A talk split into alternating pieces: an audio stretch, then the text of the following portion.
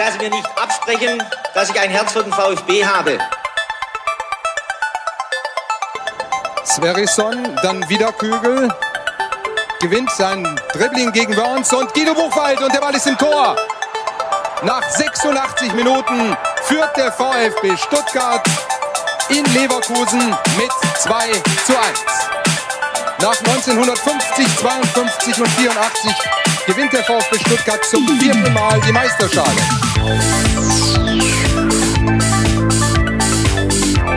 Jetzt müsste der Ball endlich noch einmal hereinkommen. Jetzt kommt er weiter hinten auf Hitzelsberger!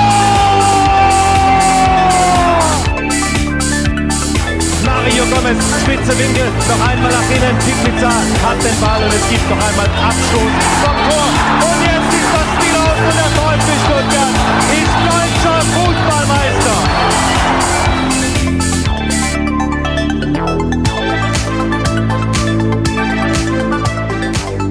willkommen bei STR. Mein Name ist Ricky und mit mir in der Leitung der Sebastian. Hallo Sebastian, am Derby-Sonntag.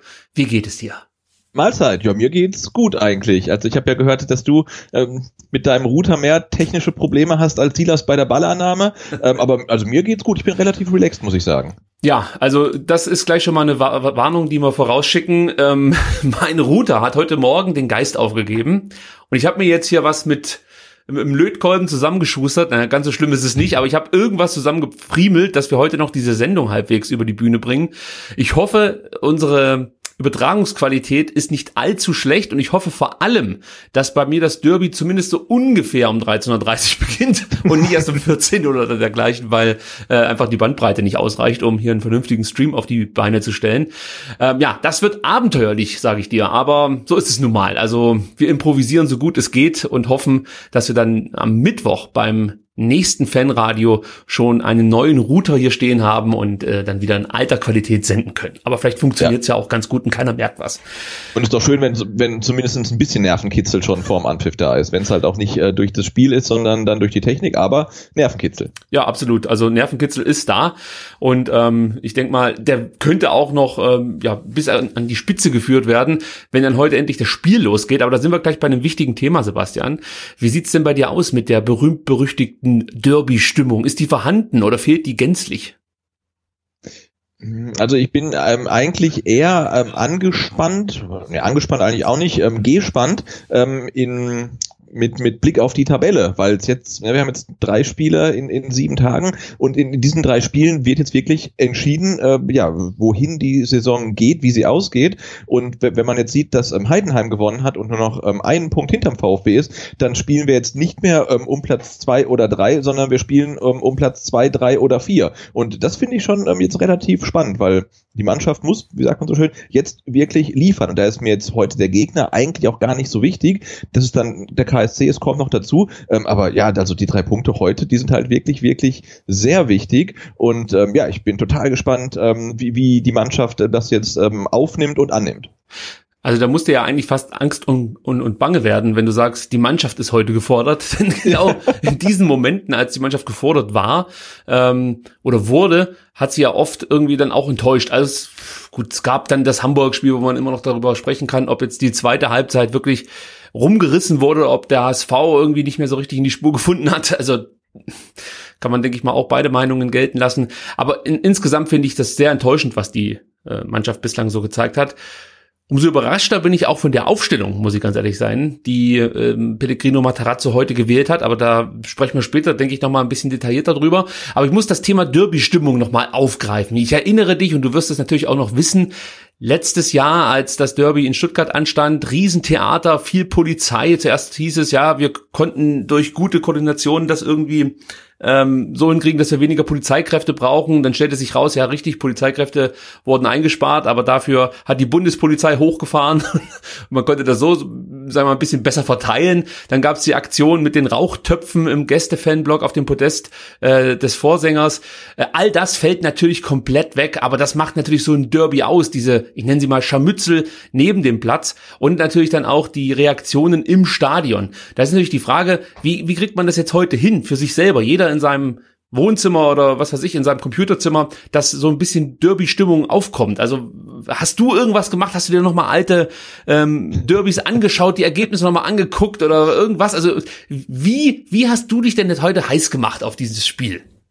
Äh, gar nicht. Oh. Ich habe ich hab ausgeschlafen und ähm, ich habe mir jetzt aber prophylaktisch schon äh, ähm, vor Anpfiff schon Bier bereitgestellt. Also nicht äh, erst in der Halbzeit, sondern ich bin wirklich von Anpfiff an ähm, gewappnet, falls es irgendwie ganz furchtbar werden sollte. Nee, aber ich denke, da müssen wir uns in dieser Saison mit ähm, auseinandersetzen. Das ist sowas wie ein echtes Derby wird es halt einfach nicht geben. Keine Fans, kein Derby. Das, das ist so. Deswegen ist es ein wichtiges Spiel, aber für mich, wie gesagt, eher aufgrund der aktuellen Tabellensituation und aufgrund ähm, der vorgerückten Spielzeit länger, Spieltag 30 jetzt, ne? Also jetzt äh, ja, wird's halt langsam wirklich heiß. Wir hatten ja vor der Saison oder ich hatte vor der Saison ja eigentlich gedacht, wir können ähm, oder der VfB kann in Karlsruhe vor seinen Fans die den Aufstieg feiern, war ja, ja. davon überzeugt. Ähm, das wäre natürlich sehr sehr schön gewesen und jetzt ist es halt ja nochmal ähm, richtig äh, knapp alles und knapper als wir uns das irgendwie erwünscht hatten.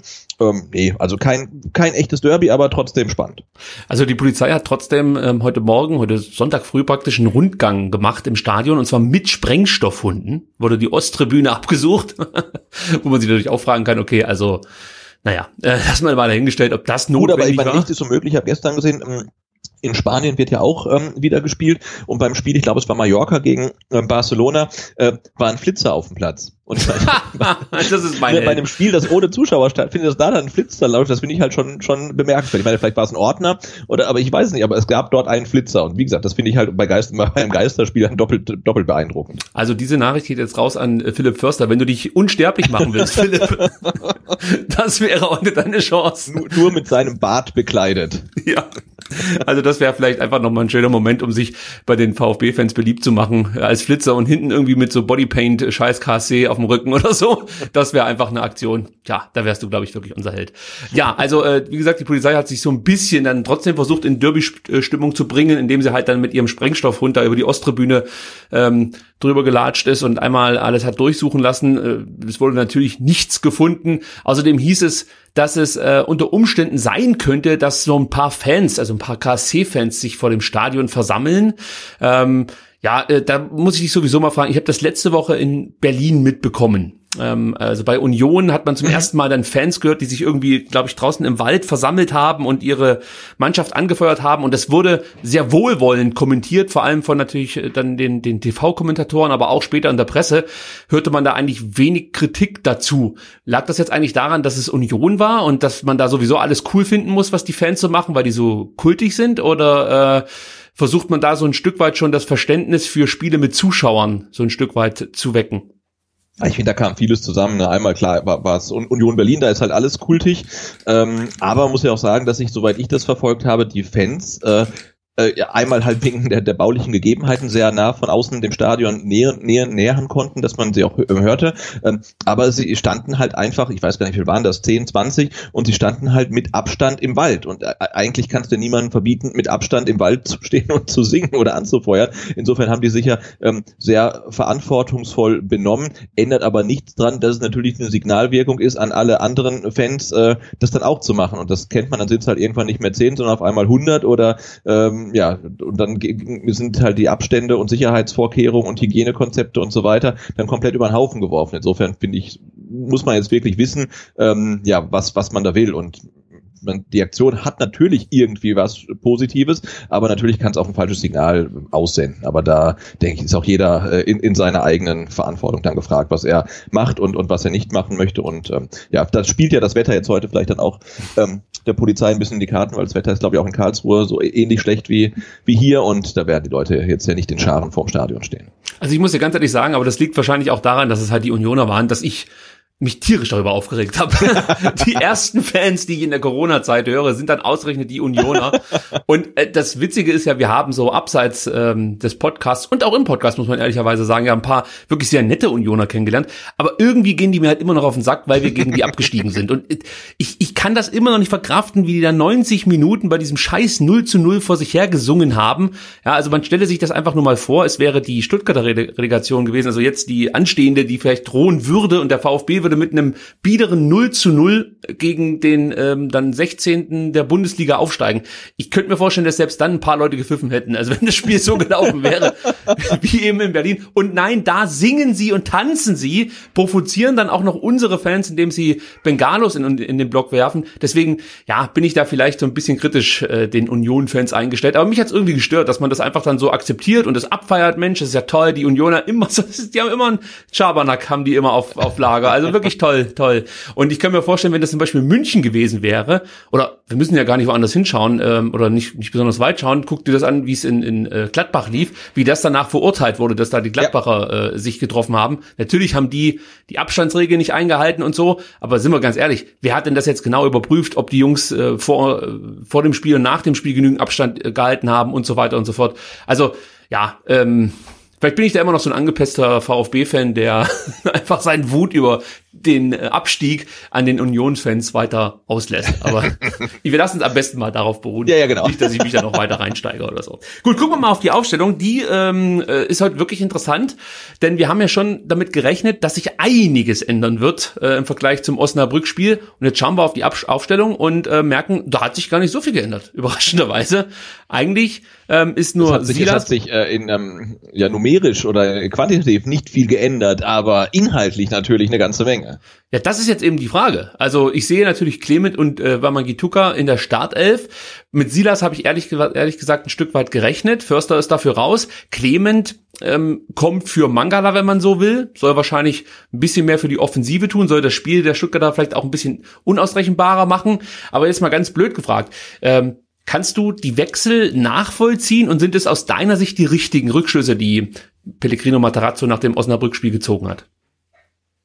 Schwierig. Also ich meine, wir haben ja alle, glaube ich, wirklich alle ähm, uns gefragt, warum Philipp Förster äh, halt ständig in der Startelf steht und dann auch noch 85 Minuten spielt. Insofern muss man sagen, ihn, ihn rauszunehmen und ihn auf die Bank zu setzen, halte ich für für einen guten ähm, guten Move, einfach um mal was zu ändern, weil man kann da ja fast schon von einer Revolution in der Aufstellung sprechen, weil er war ja da irgendwie gesetzt, warum auch immer. Bei also allen Corona-Spielen von Anfang an dabei. Keiner versteht es, genau, also aber einfach, so war's. Einfach mal zu zeigen, hey, wir machen jetzt was anderes, deswegen finde ich das gut. Ähm, dafür jetzt ähm, ähm, Silas zu bringen als, ähm, ja, das ist halt so, haben wir ja in den letzten Spielen gesehen, eine Wundertüte, ne? Also entweder nichts oder alles, ähm, aber er, er kann zumindestens Tempo reinbringen. Hoffen wir mal, dass ihm das heute gelingt. Ähm, dann Mangala rauszunehmen und ähm, und dann zum Beispiel Castro drin zu lassen, finde ich ein bisschen erstaunlich, weil also Mangala dann für mich qualitativ doch nochmal ein bisschen Tuck drüber ist und jetzt auch nicht äh, enttäuscht hat gerade. Ne? Also er hat vielleicht auch nicht das gebracht, was man sich von ihm erwartet hat, ähm, aber er hat in den letzten Spielen nicht enttäuscht. Insofern finde ich das äh, ein bisschen erstaunlich. Und Clement von Anfang an zu bringen, hat mich auch überrascht, weil, ja, da haben wir ja schon drüber gesprochen, er ja irgendwie in Stuttgart äh, nach wie vor nie richtig angekommen ist und jetzt auch, wurde jetzt halt zweimal eingewechselt, war da okay, aber jetzt auch hat auch nicht so gespielt, dass man gesagt hätte, hey, der muss unbedingt mal von Anfang an spielen. Für mich das Schlimmste an dieser Aufstellung ist eigentlich, dass ähm, mir nur zwei oder drei Spieler wichtig sind, dass die auf dem Platz stehen. Das ist äh, zum einen der Torwart, Gregor Kobel, da ja. sehe ich keine Alternative. Zum anderen Wataru Endo, der für mich also in kürzester Zeit zum absoluten Gesicht dieser Mannschaft geworden ist. Absolut, ähm, ja. Das spricht zum einen für Wataru Endo selbst, aber zum anderen spricht es gegen den Rest des Teams. Also vor allem ja. dann Spieler, von denen man sich deutlich mehr erhofft hatte. Oh, und dann ist mir auch, glaube ich, Holger Badstuber in der Abwehr lieber als ähm, Marcin Kaminski oder Marc-Oliver Kempf als Pärchen. Trotzdem auch hier nochmal die Frage, Kaminski wieder von Beginn an, der hat jetzt nicht so schlecht gespielt gegen Osnabrück, aber hat auch keine Bäume ausgerissen diese, ich nenne sie jetzt einfach Degradierung von Kempf, ja, die ist, ist für mich so eindeutig und eklatant, dass ich fast schon davon ausgehe, dass der nach dieser Saison, egal wie es für, für, für den VfB weitergeht, wechseln wird. Äh, also kannst du das irgendwie nachvollziehen, warum Kempf komplett weg ist, also als Kapitän so rasiert wird?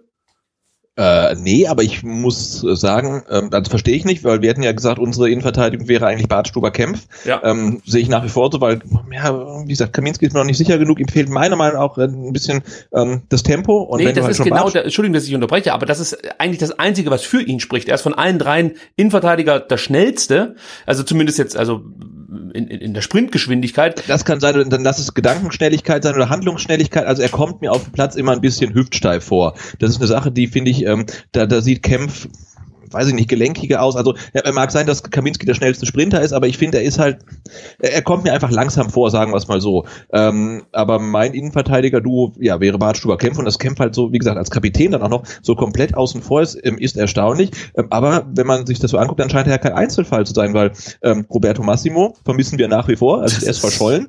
Ähm, und auch die Davi, der ja, glaube ich, am Donnerstag, äh, war es am Donnerstag die PK, wo es hieß, der ist schon wieder ganz dicht dran an der Mannschaft, ist eigentlich fit und ob er spielt, wird man sehen. Er ist nicht im Kader, ne? Und also, also das äh, finde ich jetzt auch schon wieder ein bisschen komisch. Also es scheint da so ein paar äh, Spieler zu geben, die jetzt ähm, in der heißen Endphase der Saison hinten rüberfallen.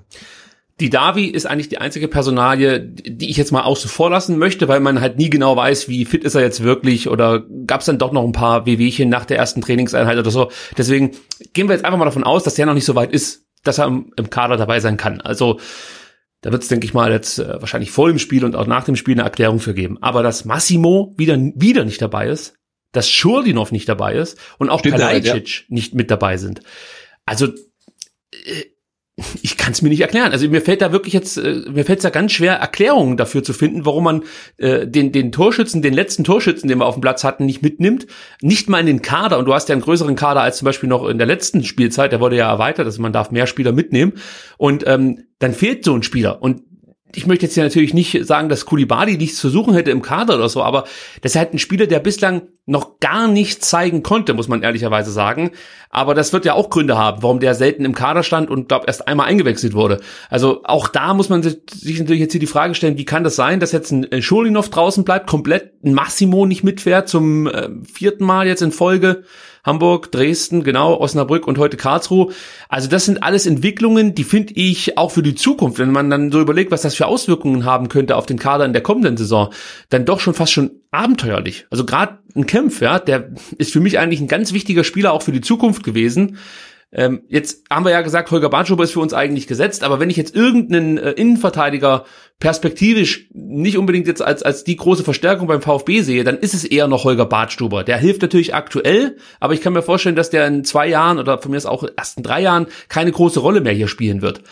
Deswegen verstehe ich nicht, warum man jetzt nicht mit Kempf weitermacht. Gibt es da Gründe, dass die vielleicht irgendwie mit, mit, ja, mit dem Trainer zusammenhängen, dass es da irgendwie mal gekracht hat oder so? Ich, also da hätte ich halt gern eine andere Erklärung als einfach nur, ja, leistungstechnisch passt es nicht zu 100 Prozent, weil da hat Kaminski bislang auch keine Bäume ausgerissen und äh, zum Beispiel Pascal Stenzel, der natürlich eine andere Position spielt, ähm, auch nicht. Und er ist auch wieder mit dabei. Und, und Stenzel, ähm, muss man ja auch sagen, baut sichtlich ab. Und nachdem wir den wirklich monatelang hoch gelobt haben und eigentlich schon gesagt haben, den muss der Misslintat unbedingt verpflichten, bin ich ehrlich, ähm, wäre ich jetzt nicht komplett enttäuscht, wenn, wenn Stenzel in der kommenden Saison nicht mehr beim VfB spielt, weil es über die Strecke so komplett, muss ich sagen, einfach nur eine durchschnittliche Leistung war von Pascal Stenzel. Mit einem guten Start und dann hat er aber auch stark nachgelassen.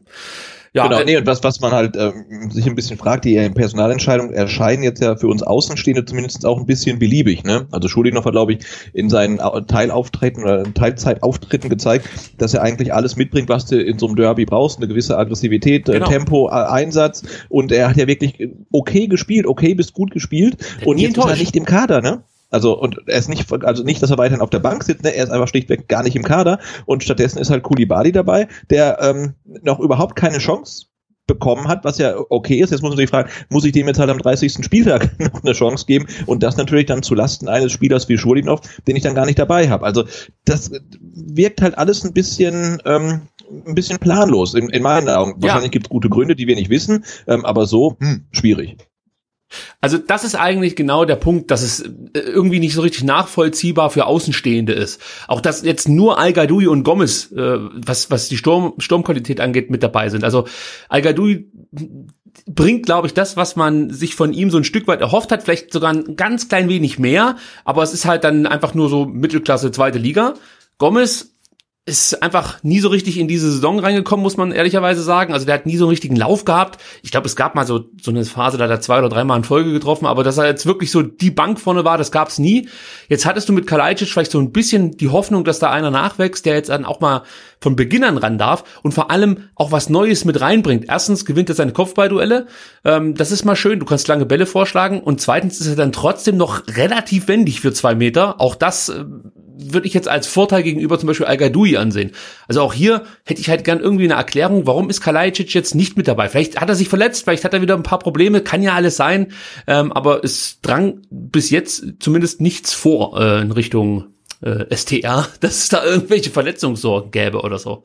Ähm, ansonsten, hm, ja, also bin ich einfach mal gespannt, wie sich das jetzt wieder gestaltet mit der Viererkette. Ich bin kein großer Fan davon, äh, weil ich der Meinung bin, dass hier in der zweiten Liga äh, einfach du brauchst viele Ideen, um, um nach vorne Gefahr zu entwickeln. Und ich glaube, dass da eine Dreierkette hinten mit zwei Außenverteidigern dir mehr Möglichkeiten geben, mehr Vari Variabilität im äh, Aufbauspiel und das fehlt mir jetzt so ein Stück weit. Ich könnte mir vorstellen, dass der Karlsruher SC es versuchen wird, Clement direkt mal auf die Füße zu stehen mhm. und äh, ihm weh zu tun dass er erstmal ein paar Fehlpässe spielt, paar Zweikämpfe verliert, dann ist er sowieso zusätzlich noch verunsichert, weil er weiß, das ist im Endeffekt jetzt meine letzte Chance, die ich habe beim VfB, muss man auch klar sagen. Wenn er hier wieder nicht performen kann, ja. dann muss man sich halt wirklich die Frage stellen, ob das noch Sinn macht, Philipp Clement ähm, hier immer wieder die Chance zu geben oder ob er sich jetzt dann halt nicht zum, zum klassischen Einwechselspieler entwickelt, beziehungsweise dann vielleicht sogar wechselt.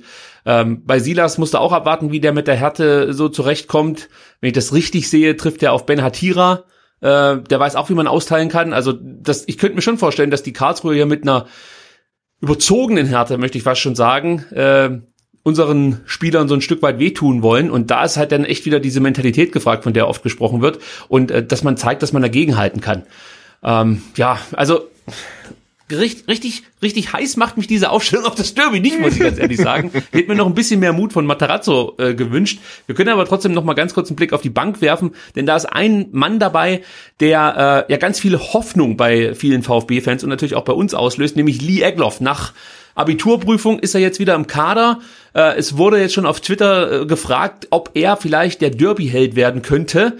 Ähm, das sind natürlich schon gleich wieder hohe Erwartungen an den jungen Mann. Aber prinzipiell frage ich jetzt einfach mal so frei raus. Wenn Egloff fit ist und soweit auch im Kader steht, ist es ja auch theoretisch ein Mann für die Startelf. Wärst du jetzt Trainer, ja, Coach ähm, äh, Rose, würdest du dann sagen, komm, leck mir Marsch. Bislang hat nie so richtig was geklappt. Ich stelle den Eckloff einfach auf den Platz und wir können fünfmal wechseln. Im schlimmsten Fall muss ich den zur Halbzeit rausnehmen und ähm, dann ist das Experiment gescheitert. Aber mir wird keiner böse sein, denn es ist das große Talent, den alle sehen wollen, Lee Eckloff.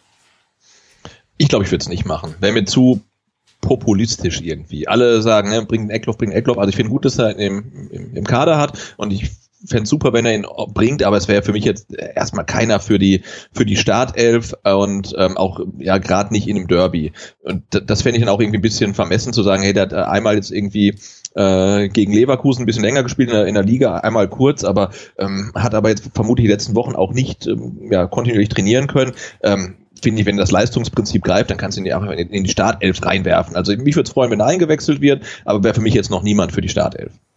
Ja, ich tue mich auch ein bisschen schwer damit. Also ich finde die Herangehensweise, das habe ich glaube ich schon mal gesagt, ganz okay, dass man Eckloff immer wieder ein paar Minuten gegeben hat, zum Beispiel im Pokal und auch, ich glaube, gegen Regensburg war es. Äh, es hätten natürlich hier und da noch mehr ja, Einwechslung sein dürfen, aber ich könnte mir vorstellen, dass halt diese Abi, Abiturgeschichte und ähm, dann die Corona-Pause da so ein bisschen Strich durch die Rechnung gemacht haben. Jetzt ist er wieder dabei und jetzt bin ich einfach mal gespannt, ob er heute eingewechselt wird im Prinzip sage ich schon, wir sollten eher den Blick Richtung Jugend richten, als dann ähm, ja Spieler wie Castro oder oder von mir ist auch ein Holger Bartstuber da zu featuren. Also ich, ich, ich tue mich damit mit ein bisschen schwer, ganz ehrlich. Ähm, ja, also ich, ich bin sowieso gerade ratlos, was den VfB betrifft. Also das ist einfach jedes Mal eine Wundertüte und man hat immer das Gefühl, diese Mannschaft kann nie über sich hinauswachsen. Und dann hofft man halt, dass Spieler, die von außen, auch wenn es von der eigenen Jugend sind, dazukommen, äh, dass die dann so ein, so ein gewisses Etwas mit reinbringen, weil ansonsten ist es ja immer dasselbe runtergespiele und äh, ja wenig inspirierendes auf dem Platz. Und ähm, ja da hofft man glaube ich als Fan einfach dass so ein Eckloff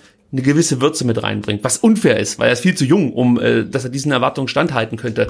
Aber ja, so ist es mittlerweile hier beim VfB Stuttgart. Genau, das ist ja das andere Ding. Wenn du ihn in die Startelf reinbringst, dann äh, ja, konzentrieren sich ja alle Erwartungen und Hoffnungen ähm, auf ihn und damit wird er, glaube ich, dann auch einfach oder vermutlich äh, überfordert sein. Das wäre auch unfair ihm gegenüber. Ne? Du hast so viele erfahrene Spieler, die jetzt, gerade jetzt, äh, die Verantwortung übernehmen müssen und das ähm, äh, das Ruder herumreißen müssen, quasi und vorweggehen müssen und dann halt einen 19-Jährigen da reinzuschmeißen ähm, oder 18-Jährigen, das, ähm, das ist ja Quatsch eigentlich. Aber wie gesagt, wenn je nach ähm, Spielverlauf heute kriegt er vielleicht seine Minuten und das wäre super. Ja, und klar, wie es dann halt in der äh, mittelfristigen Zukunft dann weitergeht, ist dann, glaube ich, auch ganz entscheidend. Ähm, da hängt davon ab, äh, ja, wo der VfB am Ende der Saison landet. Und ich denke, wenn es halt Richtung erste Liga geht, dann wird es ja schon so sein, wie Guido Buchwald auch unter der Woche gesagt hat, ne, du brauchst dann einfach noch ein paar erfahrene Kräfte, ist ja einfach so. Und wenn du halt nicht aufsteigst, ich denke, dann musst du eh gucken, äh, wie du die nächste Saison angehst, wer bleibt, wie viel, wie viel Kohle du noch hast. Und ich denke, da werden wir dann gleich den nächsten Umbruch sehen. Und das wäre natürlich auch wieder eine Chance, denke ich, ähm, verstärkt auf, auf ähm, eigene Nachwuchstalente zu setzen. Ja, auf Sky werden hier gerade äh, KSC-Fans eingeblendet auf so einem Banner. Da frage ich mich natürlich, sind das wirklich alles KSC-Fans oder hat sich der KSC da einfach irgendwelche Profilbilder auf Twitter geschnappt? Ich kann mir fast gar nicht vorstellen, dass man da so ein ganzes Banner voll kriegt. Kleiner Schenkelklopfer am Rande. Ähm, gut, wir wollen natürlich auch ein Stück weit hier auf den Gegner schauen, ja, auch wenn uns der äh, natürlich nicht besonders schmeckt, aber ist ja egal. Trotzdem äh, müssen wir uns so ein bisschen mit den äh, Karlsruhern, ähm, ja, hier äh, äh, vertraut machen, möchte ich sagen. Christian Eichner, der Interimstrainer, der immer noch auf dem Profivertrag wartet, oder nicht Profivertrag, sondern auf einen richtigen Vertrag als Trainer, sagt, wieso sollten wir am Sonntag den VfB nicht schlagen können? Und ganz ehrlich, ich äh, wüsste nicht, was ich da entgegenhalten kann, denn ja. das, was ich bislang gesehen habe vom VfB, das spricht absolut nicht dafür, äh, dass äh, der VfB hier der ganz klare Favorit ist. Denn ähm, der KSC wird natürlich sich die Spiele angeschaut haben, die der VfB gegen Aufsteiger aus der äh, dritten Liga bislang bestritten hat und wird sehen, okay, wenn wir kompakt stehen, wenn wir hinten die Schotten dicht machen, dann haben wir ganz gute Chancen, ähm, hier was mitzunehmen. Und ähm, der Karlsruher SC hat natürlich jetzt auch keine super Saison gespielt bislang, sonst würden sie da unten nicht drinstehen. Dennoch muss man sagen, in diesen Corona-Spielen bislang haben sie gar nicht so schlecht gespielt. Ein Sieg, drei Unentschieden. Zuletzt gab es zwar eine Niederlage in Aue, aber das war auch ein knappes Ding. Hätten beinahe am Ende noch das 1 zu 1 gemacht, dann äh, wurde das Tor aber zurückgenommen. Und man muss sagen, äh, sie haben sich deutlich stabilisiert, ja, haben auch nur drei Gegentore seit dem Restart bekommen. Und ähm, ich könnte mir schon vorstellen, dass die wissen, wie man verteidigt, um es mal so auszudrücken. Also wir sollten uns da wieder einiges einfallen lassen, auch wenn der Trainer sagt, wir, wir werden uns nicht hinten reinstellen. Es hilft nichts, wenn wir da die Busse vor unserem Tor parken, denn wir müssen irgendwie ein Tor schießen. Äh, wir müssen gewinnen, um da unten rauszukommen. Und das ist, glaube ich, dann die einzige Hoffnung, die wir jetzt hier als VfB-Fans haben dürfen, dass der KSC sich nicht nur hinten einigeln wird, sondern ein bisschen mehr Risiko eingehen könnte als zum Beispiel Osnabrück vielleicht ähnlich wie es wie es die Dresdner gemacht haben, hier und da mal mit Nadelstichen, wie es so schön heißt, ähm, etwas entgegensetzen wollen.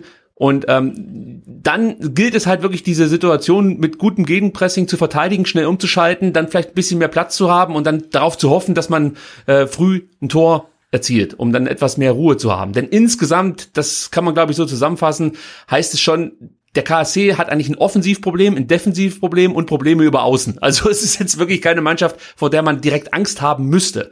Ähm, genau, aber ein Blick auf die Tabelle zeigte, dass der KSC eigentlich in genau der gleichen Situation ist wie der VfB, nur am anderen Ende ja. der Tabelle. Ja, sie sind Vorletzter, haben aber ähm, mit einem Sieg würden sie auf Platz 15 springen. Also sie würden äh, Wien Wiesbaden ähm, überholen, sie würden auch Nürnberg überholen. Da haben also ähm, auf, nee, haben auf, genau, auf einem Relegationsplatz haben sie nur einen Punkt ähm, Rückstand. Ähm, auf Platz 15 sind ähm, nur drei Punkte, haben aber auch nur zwei Punkte Vorsprung auf den Tabellenletzten Dresden. Also die brauchen die Punkte gegen den Abschluss Abstieg genauso dringend wie der VfB die Punkte braucht für den Aufstieg. Und ähm, ja, für, für beide Teams geht es halt heute um alles. Also das gibt dem Spiel ja wirklich so eine ganz besondere Note. Das ist jetzt kein, kein Gegner, äh, der die Saison irgendwie schon so ähm, austrudeln lässt, sondern die müssen auch richtig ähm, Gas geben. Zwei wichtige Personalien. Zum einen Marvin Wanicek, den wir natürlich noch aus Stuttgarter Zeiten kennen. Der hat ja hier vier Jahre beim VfB gespielt, hauptsächlich in der zweiten Mannschaft, hat auch ein paar Mal bei den Profis mitspielen dürfen. Das ist eigentlich der Mann, über den alles läuft. 15 Scorer-Punkte, vier Tore Tore, elf Vorlagen, spielt eine richtig, richtig starke Saison, mega starke Standards. Ähm, also da müssen wir aufpassen, wenn es Eckbälle gibt. Ähm, Philipp Hoffmann ist da meistens der Abnehmer, aber sie haben auch noch mit Daniel Gordon äh, jemanden, der weiß, wie man Kopfballtore erzielt. Äh, und dann aufpassen auf die Nummer 19, Dominik Kota. Das ist ein äh, Eigengewächs, ein äh, junger Mann, der schnell und extrem technisch versiert ist also das ist jemand, der über die rechte Seite kommt, der dann auf Clinton Mola trifft, der für viel Unruhe sorgen könnte. Also das ist wirklich ein Spieler, da bin ich richtig gespannt drauf. ähm, wie seine Karriere verlaufen wird, weil das ist so ein, so ein ja, schon ein Spieler, der, glaube ich, für die Zukunft ähm, der Karlsruher dann auch, äh, du, einfach mal so ein Unterschiedsspieler sein könnte oder werden könnte, besser, äh, ist, äh, glaube ich, besser gesagt. Also das sind so die zwei Personalien, die ich auf dem Schirm habe. Und ansonsten, ja, müssen wir darauf hoffen, dass wir heute vielleicht nicht ganz so viel Tempo brauchen, denn der KSC ist, ist eine sehr alte Mannschaft, hat einen hohen Altersdurchschnitt mit knapp 30. Heute auf dem Platz sind es, glaube ich, 28 Jahre. Aber trotzdem, also das ist die deutlich ältere Mannschaft und wir hoffen einfach darauf, dass das uns in die Karten spielt und der VfB mit seiner Behebigkeit den alten Karlsruhern dann trotzdem noch davon eilen kann. Ja, ist ja auch kein Wunder, dass der KSC ein, ein Tempoproblem hat, wenn er ja irgendwie auch wahnsinnig viele Stuttgarter drin hat, ne? Mit äh, im, im, Tor angefangen und, und, und Piso in der Innenverteidigung, also sind ja schon einige dabei, äh, mit Stuttgarter Vergangenheit. Sebastian, mir graut es jetzt ähm, vor dem nächsten Moment, denn äh, wir haben vorhin schon mal versucht, uns so ein bisschen abzugleichen von der Zeit her und da haben wir festgestellt, wir sind gefühlt ein Tag auseinander. Ja, genau. Bei mir sieht man gerade aktuell Pellegrino Matarazzo im Bild. Ich weiß nicht, wie man bei dir Sag sieht. Sag mal, wenn du Holger Bartstuber siehst. Ach du Scheiße. Jetzt sehe ich Holger Bartschuber, also sind fünf, sechs Sekunden. Ja, okay, ich, dann, dann, dann ähm, du zählst rein, ich schalte nochmal um. Meistens kostet das ja ein bisschen Zeit im Stream, dann komme ich, äh, komm ich dir dann ähm, näher, was die Zeit angeht. Ah, es ist zum Kotzen. Ich, ich schalte doch mal zu, ich, ich schalte doch mal zu Beachvolleyball, das sah, sah auch nicht schlecht aus. Es sind nur noch zwei Wochen ähm, SDR-Fanradio. das müssen wir jetzt noch irgendwie über, über die Bühne bringen. Und da möchte ich nochmal sagen, also der Dominik Kota, ich habe nochmal nachgeguckt, der ist jetzt schon 20 Jahre. Ich dachte, der wäre noch jünger, aber der ist 20 Jahre alt. Aber trotzdem, wie gesagt, großes Talent. Also das ist ja mittlerweile 20, ist ja fast schon alt heutzutage für, für große Talente. So, jetzt geht's los mit dem Runterzählen. Liebe Leute, wenn ihr euch mit mir, muss man sagen, synchronisieren wollt, dann kommt hier eure Zeitangabe. Ich bin jetzt bei 15, 16, 17, 18, 19, 20, 21, 22, 23, 24, 25 Sekunden, Sebastian. Jetzt bist du dran. Vier, vier sind es ungefähr. Vier Rückstand. Na gut. Ja. ich versuche meine, ich versuche meine, meine Emotionen äh, in, im Zaum zu halten und äh, im Zweifelsfall ähm, mir in die Faust zu beißen, falls irgendwas gut oder schlecht läuft. Kriegen wir hin. Ja, ja, es, es geht leider nicht anders. Also wir können zur Halbzeit dann noch mal ein bisschen optimieren, aber es geht nicht anders. Ich hoffe, wie gesagt, dass ich äh, bis Mittwoch, was ich mir eigentlich, wenn ich ehrlich bin, nicht vorstellen kann, von der Telekom einen neuen Router zugeschickt bekomme, denn ich brauche so einen Hybrid-Router. Ähm, äh, wo ich so eine LTE-Karte hinten reinstecken kann. Und den, den ich habe, den gibt's nicht mehr. Jetzt muss ich mir so ein teures Gerät für 400 Euro zulegen. Und ich kann mir vorstellen, dass ich die dann auch komplett hinlegen darf als Telekom-Kunde. Das wird schön. Freue ich mich schon. Ei, ei, ei, ei, ei. Ja, so ist es nun mal. Gut, also dann schauen wir mal, was der VfB so macht. Vor allem, äh, wie der KSC auftreten wird, weil ich habe es ja vorhin schon gesagt, so ein Stück weit habe ich die Hoffnung, dass der KSC sich nicht nur hinten einigelt, sondern auch ein bisschen versucht mitzuspielen. Und ähm, ja, das sieht auch bislang so aus, dass man versucht, wenn man den Ball hat, ähm, dann doch ein paar Männer in die gegnerische Hälfte zu bekommen. Das sah ja letzten Sonntag komplett anders aus. Und wenn ich das richtig erkenne, wird der VfB dann doch eher mit einer Dreierkette beginnen oder hat sich Mola einfach jetzt relativ weit nach vorne geschoben? Ja, weil Mola kann ja defensives Mittelfeld spielen, aber er ist schon dann doch Linksverteidiger. Das wird jetzt dann klar. Weil das war noch so meine Überlegung, als ich die Aufstellung vor uns sah. Könnte es vielleicht sein, dass er Mola auf seine eigentliche Stammposition stellt, also als, als Sechser, ja, und dann Castro ähm, als Achter drauf lässt und, und, und Clement dann wirklich so als offensiven Zehner, wie man es halt kennt, ähm, auf, auf das Feld schickt. Silas und Nico dann als Wingbacks. Das war so meine Idee, die ich hatte, aber es sieht danach aus, als ob es wirklich dann wieder die Viererkette ist, die relativ biedere und ähm, wir müssen darauf hoffen, dass dann heute der KSC einfach so ein bisschen mehr zulässt. Leider Gottes. Hast Was du eigentlich ge probiert, ob bei dir ähm, heute der Stadionton geht? Weil ähm, jetzt wieder hier im Chat gefragt, ich habe es äh, in der Vorberichterstattung gesehen, dass der angepriesen wurde und ich glaube, bislang gab es den Stadionton ja, also den Fake-Stadionton, ähm, nur bei ähm, nur bei ähm, Erstligaspielen, aber es könnte sein, dass der heute tatsächlich auch bei diesem Spiel ähm, also mein.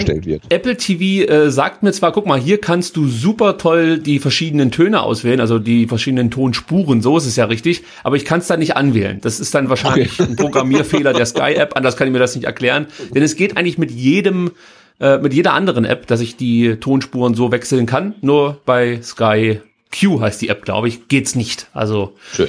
Aber gut, da zahle ich ja auch nur 50 Euro im Monat für. Ja, ich wollte gerade also, sagen. Daher finde ich das schon angemessen, dass man dann auch ein bisschen mehr braucht. Ähm, gut, der VfB, äh, würde ich mal sagen, jetzt nicht offensiv besonders bemüht aktuell. Ich glaube, da geht es wieder darum, erstmal ähm, sicher zu stehen. Man kann ja viel meckern in den letzten Tagen, ohne, ohne Frage, aber trotzdem hat der VfB zweimal in Folge kein Gegentor kassiert. Ähm, das ist natürlich auch was, da kann man als VfB-Fan schon mal stolz drauf sein, Sebastian. Geht's dir da ähnlich?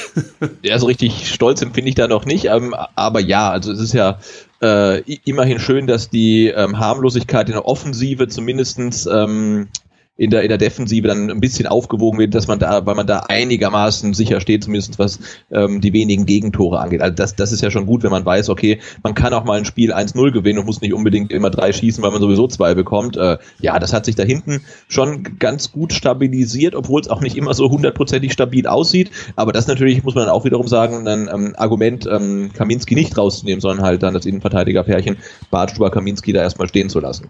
Also nochmal ganz kurz für alle, die jetzt aktuell ähm, so ein bisschen ein Zeitproblem haben mit uns. Äh, ihr könnt natürlich, wenn ihr auf Sky Q schaut, währenddem jetzt hier gerade Nico Gonzalez eine Flanke versucht, wenn ihr auf Sky Q schaut, kurz einfach pausieren und euch dann mit uns synchronisieren. Wenn Sky, Sky Go uns jetzt schon voraus ist, dann habe ich leider keine Lösung dafür, denn Sebastian, das weißt du besser als ich. Man kann bei Sky Go, glaube ich, weder vorspulen, also ich bin ja, ich bin ja Sky Ticket Kunde und gucke auf dem Rechner. Also ich kann jedenfalls keinen nicht pausieren. Ähm, Sky Go kann ich nicht sagen, ob er da pausieren kann. So, jetzt der große Moment von Philipp Clement. Eckball. Von der linken Seite. Und Hamadi Al-Gadoui versucht mal mit einer Direktabnahme. Das sah schon mal gar nicht so verkehrt aus und zeigt aber auch gleichzeitig, dass der KSC offensichtlich in der Defensive nicht besonders gut steht.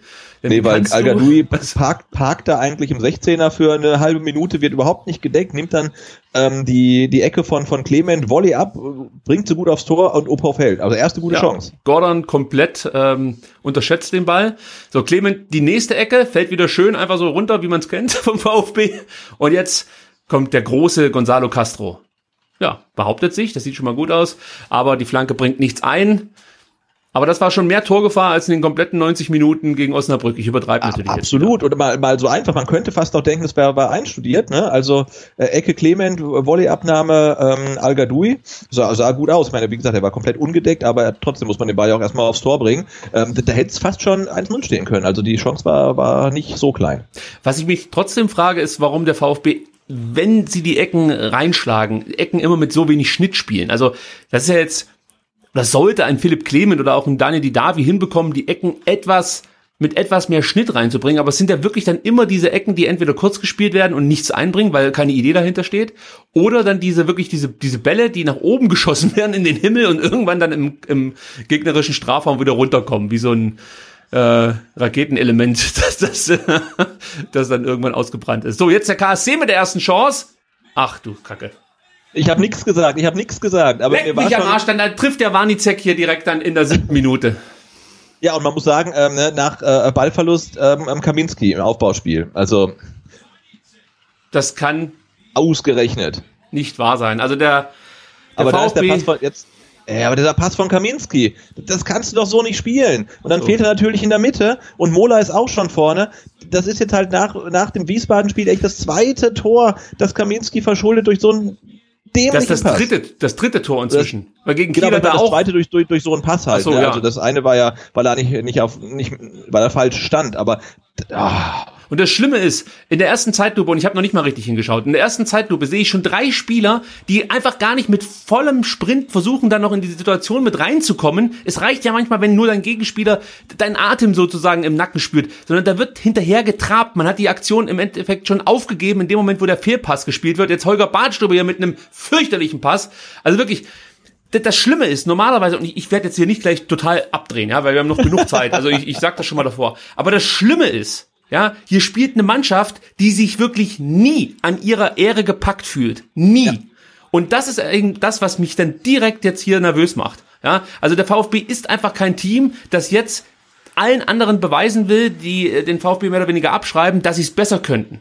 Und das ist die Sorge, die ich jetzt habe. So, wieder. Nee, und, wenn, und, und, wenn man jetzt überlegt, jetzt würden noch äh, Fans im Stadion sein, das, das, das Stadion würde jetzt halt, wäre jetzt explodiert und jetzt wäre gleich der nächste schlechte Pass gekommen und Kobel hätte jetzt gerade ein bisschen unglücklich ausgesehen und Badstuber hätte den Ball dann gleich ins Ausgeschlagen und so. Da, da würde ich jetzt sagen, okay, eigentlich kannst du das Spiel abpfeifen, ne? weil da, da, da wird nichts mehr gehen. Jetzt ohne Fans und mit so viel Zeit auf der Uhr, also ja, muss sich der VfB jetzt an der Ehre gepackt fühlen und muss jetzt einfach mal ran, ne? Aber das ist so schlecht und dann wieder nach sieben Minuten. So ein Katastrophenpass. Und das ist ja ein einfaches Tor. Die Karlsruhe steht ja zu dritt im, im 16er frei und können es ja quasi aussuchen. Das ist unfassbar.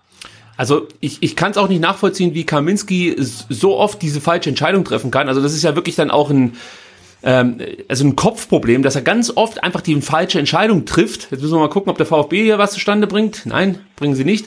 Ähm, und, und das ist halt auch das, was wir ja immer wieder kritisiert haben bei Kaminski, dass der noch nicht so auf 100% gefühlt ist, was auch überhaupt nicht verwunderlich ist nach so einer schweren Verletzung. Ähm, aber umso weniger kann ich halt verstehen, dass du einen relativ fitten Kämpf auf der Bank hast. Gut, der hat auch seinen Kieferbruch gehabt, muss man ehrlicherweise sagen. Und wir haben ja schon mal darüber, ich möchte sagen, philosophiert, ob es vielleicht damit zusammenhängen könnte, dass Kämpf auf der Bank sitzt, weil er mental dann doch noch nicht so weit ist, dass er in jeden Zweikampf gehen kann. Weil da möchte ich nochmal diese Aussage hervorgraben, die er beim Pressegespräch vor einigen Monaten mal fallen lassen hat, dass er immer noch Angst hat, wenn er nur berührt wird im Gesicht. Also das war natürlich kurz nach der OP und kurz nachdem der Zusammenprall in ähm, Hamburg, also gegen St. Pauli passiert ist, aber trotzdem, vielleicht hängt es auch dann wirklich damit zusammen, dass er einfach vom Kopf her noch ein bisschen braucht. Ja. Ich habe jetzt schon keinen Bock mehr, Sebastian. Es tut mir wirklich leid. Also, mein Router ist kaputt, der Stream hängt hinterher, der VfB hängt sowieso der VfB hinterher. hängt wie immer hinterher. Und unten, schau mal bitte auf die Trainer.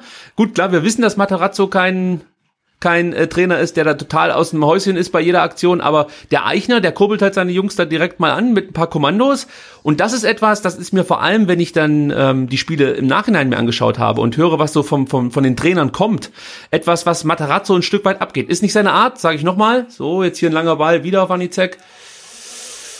Puh, Elfmeter, oder? Nee. Ich, ich, sag, okay. ich sag das so überzeugt, weil ich die Zeitlupe schon gesehen habe. Nein, echt und Holger, ba Holger Bartschuh mit Monster-Timing und Monster-Grätsche. Also sensationell. Okay, Holger, das war wow. neuer Vertrag. Nein, ähm, aber was mir zum Beispiel gegen Osnabrück aufgefallen ist, ähm, Daniel Thune, ja, der gibt so klare, eindeutige Kommandos an seine Mannschaft, die auch dann ganz leicht umzusetzen sind. Es war fast schon so, dass ich beim Zugucken das dann äh, umsetzen wollte, weil sie einfach komplett klar verständlich sind und für, für jeden auf Platz zu verstehen waren. Und ähm, wie gesagt, also man hat einfach gemerkt, dass die komplette Mannschaft das dann umsetzen wollte. So, jetzt müssen wir aufpassen. Das ist die Stärke der Karlsruher Eckbälle und Sebastian ist schon wieder so ruhig, so verdächtig. Da. Nee, nee, nee, nee, ich wollte ich wollte, ich wollte was tippen. Okay, also der wurde, oder die Ecke wurde entschärft. Ich, aber ich schreibe mal noch ein bisschen ähm, von der von der Grätsche von Holger Badstuber. Also das war, kommt er da halt eine Zehntelsekunde zu spät, das ist ein klarer Elfmeter. Äh, eigentlich kann es sogar so ein Elfmeter sein, obwohl er nur den Ball spielt. Man weiß ja nie beim VAR. Ähm, aber das war schon ein ganz großes Kino, fand ich. Okay, der ja. KSC kann auch VfB-Ecken schlagen, das ist gut. Okay, dann freue ich mich schon auf die jetzt, äh, auf die jetzt ausgeführte Ecke. also das ist ja echt grauenhaft, liebe Sky. Äh, äh, ja, ich habe ja, ich hab gerade noch mal umgeschaltet, ähm, aber ich habe das Gefühl, ich bin jetzt noch weiter voraus. Also ich wäre jetzt bei 11 Minuten 23, 24, 25, 26. Aber dann hast du unterwegs irgendwo Zeit verloren. Ja, so geht's mir oft. Was ist denn da los? gerade wenn ich, du, gerade wenn ich VfB-Spiele gucke, habe ich das Gefühl, dass ich immer irgendwie Zeit verliere gerade. also ähm, ich, ich wüsste jetzt auch nicht, wie ich das kurzfristig ändern kann. Ich, pass auf, ich Nein, das, jetzt, du kannst es nicht, kannst ändern, aber du warst ja zwischendurch mal irgendwie fünf Sekunden voraus und ich bin äh, jetzt bei äh, genau jetzt bei 12.00. Weißt du was? Wenn das so ist, dann gucke ich einfach jetzt Darmstadt gegen Hannover. Dann habe ich nämlich euch was voraus. so, ich schalte jetzt um. Ähm, gucken wir mal, wie die so spielen. Ja, die Idee ging total nach hinten los. Jetzt geht nämlich gar nichts mehr bei mir, Sebastian. Also bitte berichte. hast du jetzt, hast du jetzt dein, dein, dein, dein Apple TV kaputt gemacht? Ja, und es geht jetzt dann doch wieder mit Darmstadt gegen Hannover 0 zu 0. Schöne Flanke okay, jetzt hier. Das, klingt, das, das Ergebnis würde ich nehmen. Also ähm, ja, also der, der, der, der VfB macht jetzt ja nicht den Eindruck, als würde man sagen, okay, äh, scheißegal, munter putzen, dann gewinnen wir halt 4-1, sondern die, die sind halt wie immer erstmal verunsichert, was dann ja auch wieder komisch ist, weil man müsste ja gewohnt sein, frühen Rückstand zu geraten durch dämliche Fehler. Ähm, aber ja. Ja, also das ist eben das, was wir ganz oft schon angesprochen haben und ähm, deswegen will man es nicht immer wieder rausholen, weil äh, weil man sich ja gefühlt ständig wiederholt. Aber du, du kriegst jetzt so einen frühen Rückstand gegen einen eigentlich klar unterliegen, unterlegenen Gegner, also rein von den äh, Spielern, die so auf dem Platz stehen. Die musst du einfach dominieren und vor allen Dingen viele Chancen dir gegen diesen Gegner erarbeiten. Und dann sind die auch noch anfällig in der Abwehr. Also da muss was drin sein. Nur trotzdem hast du das Gefühl, dass ein so ein Tor in der siebten oder sechsten Minute, äh, ich weiß gar nicht, wann es gefallen ist, dass das, das ausreicht, sein, ja. ja, um, um direkt diese Mannschaft so weit runterzuziehen, dass sie gar nicht mehr an den Sieg, an sich selber glauben. Und da frage ich mich halt, an was das liegt. Also, wie, wie kann man denn als Mannschaft so wenig Zutrauen in seiner eigenen Stärke haben? Vor allen Dingen erzählt ja jeder jeden Tag, wie gut man eigentlich ist.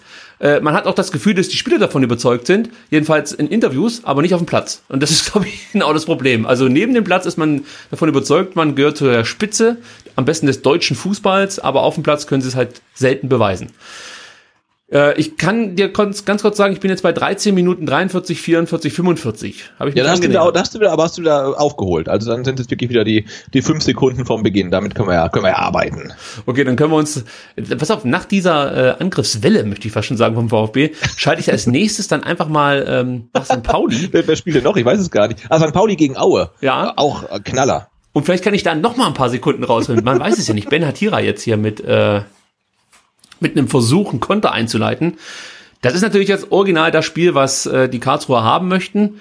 Das Gute wiederum ist, dass man also wirklich eigentlich kein gutes Aufbauspiel sieht beim, beim Karlsruher SC. Das ähm, könnte jetzt dazu führen, dass die Konter dann auch nicht besonders clever eingeleitet werden. Aber das Problem ja, ist. Ja, und das noch, äh, jetzt, okay, jetzt die, okay, die Flanke lässt mich jetzt schon wieder zweifeln an dem, was ich jetzt gerade sagen wollte, an die Flanke von Stenzel, dass man halt einfach so viel Zeit jetzt noch hat, man muss jetzt ja nicht Harakiri spielen, weil eigentlich hätte ich gesagt, wenn du der VfB Stuttgart bist mit dem Kader, dann kannst du auch in ein Spiel gehen gegen Karlsruhe mit einem, mit einem 0-1 Handicap von Anfang an, ne, aber, ähm, aber, oh, jetzt sehe ich das Tor nochmal, es ist so unfassbar. Ja, der Einzige, der da wirklich mit aller Macht versucht zurückzukommen, ist wieder mal Endo der ja. natürlich dann so viel investiert, dass er dann den, den Zweikampf ein bisschen schlecht timet, aber das ist auch okay. Ich meine, das ist schwer, das zu verteidigen gegen zwei Mann. Aber ich hätte gerne noch mal die Totale gesehen. Da siehst du halt einen, einen Castro, der relativ entspannt zurücklümmelt und äh, du siehst einen Clinton Moller, der aus meiner Sicht viel zu wenig Tempo gibt, um eben wieder in die Aktion zu kommen.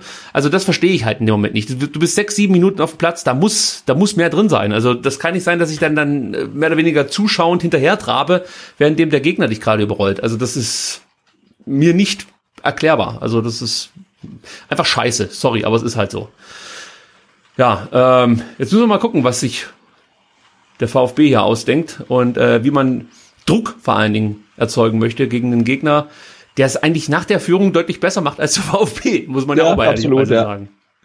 Die spielen das ja relativ clever runter. Genau, aber man sieht ja da auch ne, an den an den an den äh, Bällen und Pässen, die der die der KSC äh, spielt, ja, dass das Team jetzt auch dann zu Recht vermutlich dort steht, wo es steht. Ähm, mittlerweile allerdings auf Platz 15 jetzt. Da spielt Benatira von Anfang an, Sebastian. Das reicht eigentlich schon, um um die Qualität dieser Mannschaft äh, klarzustellen. Das hat mich echt überrascht. Das war mir hatte ich irgendwie gar nicht so auf dem Schirm, dass der mittlerweile beim KSC unterwegs ist. Wahnsinn. Vor allen Dingen gerade bei diesem Angriff, ja, bei dieser ähm, vermasselten Flanke von Benatira, das Mittelfeld, also man hat ja genug Zeit hier, sich das alles schön anzugucken, weil es ist ja wenig Tempo im Spiel. Das Mittelfeld des VfB, die, die zweite Reihe praktisch, die steht da komplett daneben und guckt sich das alles an. Also da wird überhaupt kein Druck erzeugt, Gegenpressing gibt es nicht. Es wird einfach in die Richtung gelaufen des Gegners. Äh, und dann hier solche Aktionen wieder. Ja? Du kommst, du hast, du bist als erstes an dem, an dem Ball, musst eigentlich nur runternehmen, relativ leichten Ball. Wenn ich sehe, wenn ich es richtig gesehen habe, war das Al Gadoui. Aber natürlich verspringt dir jeder Ball. Und das ist auch etwas, das beten wir die komplette Saison und auch schon die letzte vor uns her. Die ersten Kontakte sind auf ja. Dritt, wenn nicht sogar Regionalliganiveau. Ja? Und das war auch letztes Jahr schon so. Ich weiß nicht, an was das liegt. Also äh, ich kann es mir nicht erklären, wie, wie Profifußballer solche schlechten ersten Kontakte haben können. Also das siehst du wirklich selbst in der zweiten Liga selten, finde ich. Genau, wobei jetzt ja in dem Fall jetzt Al ja auch nur irgendwie das Ende einer langen Fehlerkette war, weil es ging, glaube ich, los, damit äh, dass Kaminski im, im, hinten ähm, im, im 16er den, den Spielaufbau einleiten sollte und wurde dann relativ aggressiv angelaufen und ähm, schafft es dann gerade noch so, keine Ecke zu verursachen, sondern spielt ihn raus auf Mola, der auch unter Bedrängung rausspielen muss. Also da wird einmal konsequent angelaufen vom KSC und sonst ne, schon kom ist komplett die, die ganze Defensive des VfB da in Aufruhr und kriegt es nicht hin, den Ball sauber von hinten rauszuspielen. Also weder Kaminski noch Mola und, und dann landet der Ball irgendwie in der Mitte und dann passiert jetzt das, äh, das Foul von Al Gadoui, bei dem er sich jetzt auch noch verletzt hat. Also Also ich habe jetzt einen äh, Tweet rausgehauen, Sebastian, den wollte ich mir eigentlich ähm, aufsparen, wenn es nicht funktioniert mit dem Aufstieg. Aber ich konnte jetzt nicht mehr an mich halten und habe den jetzt einfach mal schon, hatte ich schon, hatte ich schon gespeichert. Den habe ich jetzt einfach mal abgesandt.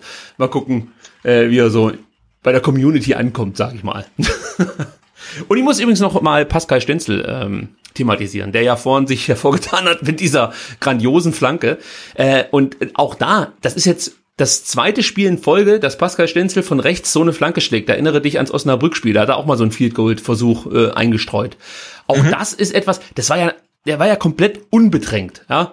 Und das, ich kann mir das nicht mehr erklären. Also, dass dir sowas mal, mal passiert, ja, als Ausrutscher, okay. Aber dass dir das fast schon regelmäßig passiert und vor allem nicht nur einem Spieler, sondern mehreren Spielern, auch das, das ist ja eine Qualitätsfrage. Also, äh, äh tja, ich bin ratlos. Ich, ich, ich, ich bin auch ratlos, ne? Vor allen Dingen, also ich bin jetzt, äh, uh, was den weiteren ähm, Verlauf der Saison angeht, äh, bin ich ratlos, aber jetzt auch bei, bei, in diesem Spiel bin ich äh, mehr oder weniger ratlos, weil man, man muss ja sagen, der KSC ist deutlich besser. Ha? Also er, er ist wirklich deutlich besser, ähm, presst, äh, macht da dem VfB Probleme und wir, ja, wir kriegen es halt irgendwie nicht äh, auf den Platz. Also e egal, was der Plan war, ähm, er geht nicht auf. Und dann heißt es wieder, ne, das frühe Gegentor hat den Karlsruhern äh, in ihre Pläne gespielt und gegen danach haben sie leidenschaftlich und tiefstehend verteidigt und wir sind leider nicht mehr zu zwingende ja. Torchancen gekommen. Ich habe jede scheiß Ausrede inzwischen gehört. Ich habe sogar die Ausrede. Ja, wir hören ja eigentlich mal wieder die gleiche, ne? Also wir, wir tun uns schwer gegen tiefstehende, leidenschaftlich verteidige Gegner und dann heißt äh, der KSC wird sicherlich tiefstehen und leidenschaftlich verteidigen. Ja, also man, man weiß, was kommt ähm, und ich weiß nicht, vielleicht schafft dann das Trainerteam nicht, das der Mannschaft zu vermitteln oder die Mannschaft glaubt nicht, was der Trainer sagt. Ähm, also ich, ich, ich verstehe es nicht, wie man da dann so auftreten kann. Die kreativste Ausrede war für mich bislang, dass Pascal Förster, äh, äh Philipp, Philipp Förster, dass Philipp Förster ähm, Tempo mit ins Spiel bringt und Tiefe. Also das war für mich bislang also abenteuerlich. Also das, das muss man sich einfach mal vorstellen, während dem mir der Schiedsrichter abgeschossen wird.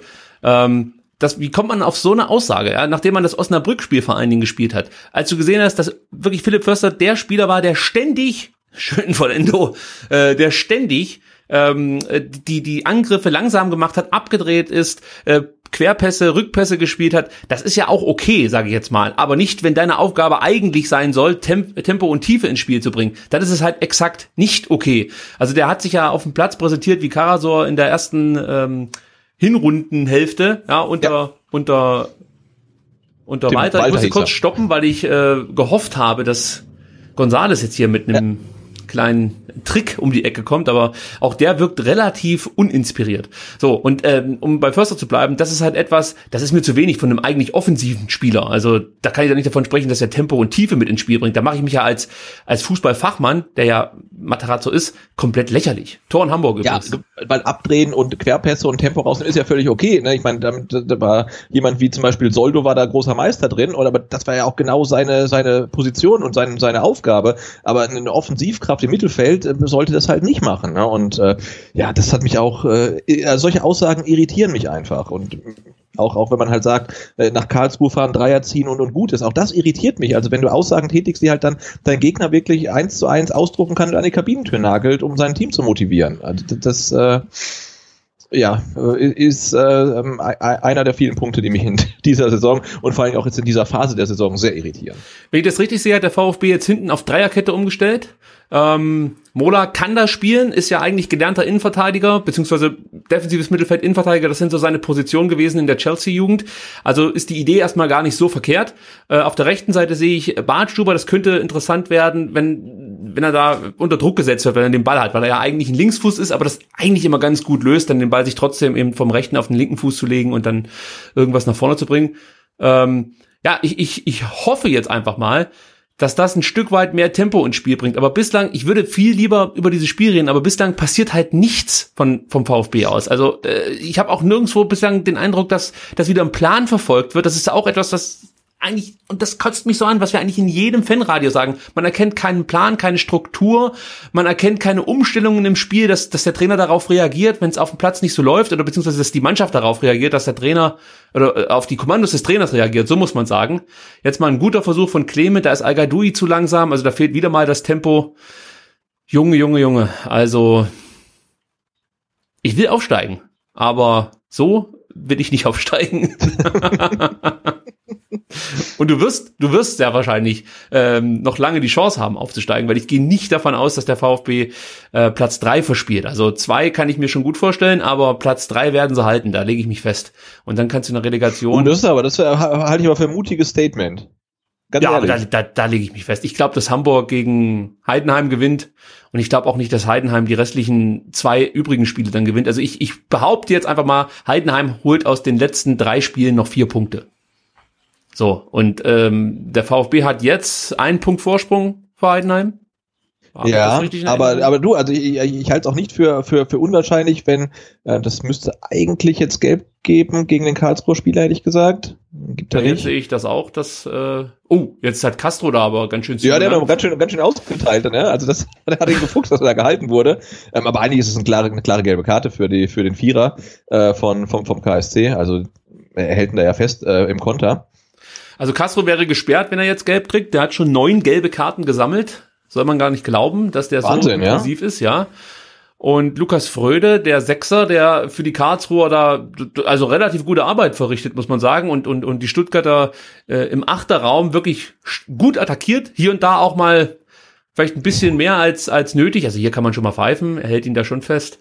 Ja, das ist für mich klar gelb. Also das ist ja der, der VfB, also wenn es nicht der VfB wäre, aber eine Mannschaft hätte da jetzt einen schnellen äh, Tempo-Gegenstoß quasi fahren können und er unterbindet, das ist eigentlich klar gelb. Und was Castro dann anschließend macht, ist eigentlich auch gelb. Ne? Aber klar, du kannst natürlich auch beiden kein Gelb zeigen und sagen, hey, eine Aktion noch und dann seid ihr fällig. Äh, naja, immer, immerhin ist da noch ein bisschen, ein bisschen Leben da. Das ist ja, ist ja ganz gut. Nee, was ich sagen wollte, also wenn das Spiel jetzt heute hier, äh, das Derby, verloren geht, ähm, dann, dann halte ich es auch nicht für unwahrscheinlich, dass der VfB auch aus den letzten Spielen nicht mehr allzu viele Punkte holen wird, weil dann könnte ich mir auch vorstellen, dass es einfach komplett den Bach runtergeht. Also die Stimmung ist dann sowieso oh. hinüber, noch mehr als sonst. Ähm, also da halte ich dann nichts mehr für unwahrscheinlich. Ja, also inzwischen, ich kann es auch überhaupt nicht einschätzen, wie das jetzt hier in Zukunft weiterlaufen würde, wenn das jetzt komplett schief geht und wir Vierter werden. Also ich hoffe, das meine ich ehrlich, dass man dann trotzdem versucht weiter zusammenzuarbeiten. Also Matarazzo, äh, natürlich Missentat und Hitzesberger. Ich hoffe nicht, dass man dann direkt wieder alles in Frage stellt und, und, und alles über, über den Haufen wirft, weil ich hier wirklich die Mannschaft kritisiere.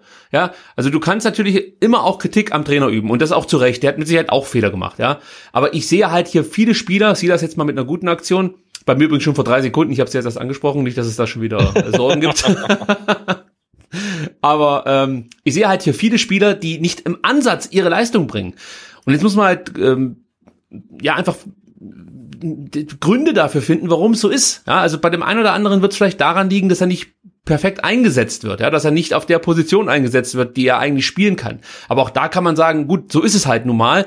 Jetzt musst du dich halt da behaupten. Also du hast den Anspruch, Bundesliga spielen zu wollen und musst halt jetzt als Linksaußen oder Rechtsaußen spielen, obwohl du eigentlich gerne Stürmer sein würdest. Aber so ist es halt nun mal. Da muss deine Qualität ausreichend sein. So jetzt wieder eine Ecke, die gar nicht so schlecht kommt. Da haben wir schon deutlich schlechtere gesehen, aber dann doch wieder ungefährlich für das Karlsruher Tor. Zurück zu meiner ähm, Auflistung. Also da warte ich dann halt, dass man dann ganz klar hinschaut und auch Erklärungen liefert und nicht nur davon spricht, dass man eine große Analyse macht und ähm, die dann niemanden so direkt präsentiert, außer dann sich selber wahrscheinlich zu Hause. Also da wäre es ganz schön, wenn wir auch mal Antworten bekommen. Warum läuft es bei Spieler XY nicht mehr? Warum gibt es keine Entwicklung bei Silas? Also warum kommt er hierher? Jeder erkennt, der hat unheimlich viel Qualität, ähm, aber er wird mehr oder weniger da auf rechts außen geparkt und vielleicht auch ein Stück weit überfordert mit der Spielweise in der zweiten Liga und er würde sich vielleicht leichter tun, wenn er hier und da mal als Stürmer eingesetzt werden könnte. Also warum kann man einem das nicht erklären? Das verstehe ich halt nicht. Warum muss man uns immer irgendeinen Scheiß erzählen und uns verarschen? Ja, also mit so Sachen wie Förster bringt Tiefe und Tempo ins Spiel. Was soll das?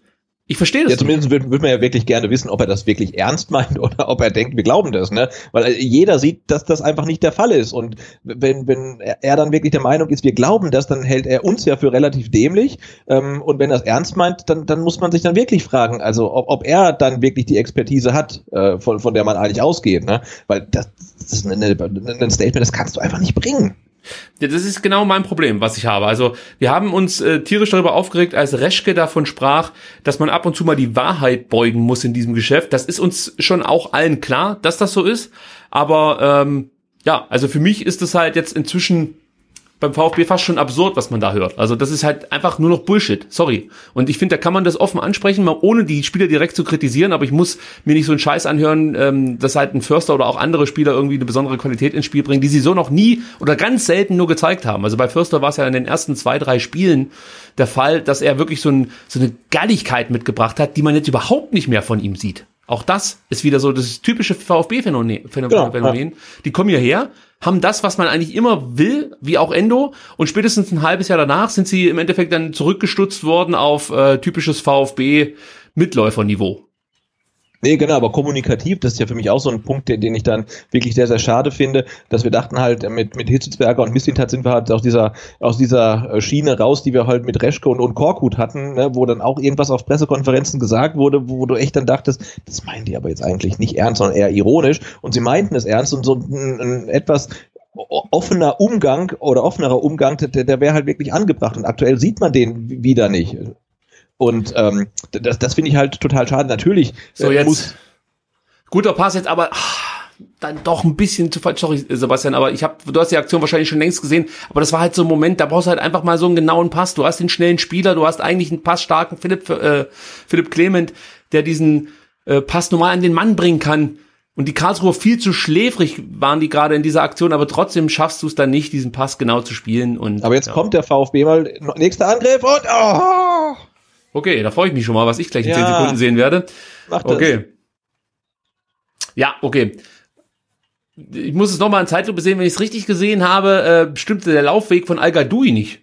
Ich glaube, er stimmte, aber Uphoff war mit der Hand dran und dann ähm, hat er den Ball leicht abgefälscht und dann war der Ball auf einmal hinter Al Gadoui. Ich glaube, er ist, er ist gut durchgelaufen. Dann nee, hat ich, ich, ich, ich, ich meinte eigentlich eher, der Laufweg stimmte dahingehend nicht, dass Gonzales davon ausging, dass sich Al auf den ersten Pfosten ah, okay. Äh, hinbewegt und Al dann auf den zweiten Pfosten gegangen ist. Das, das meinte ich eigentlich.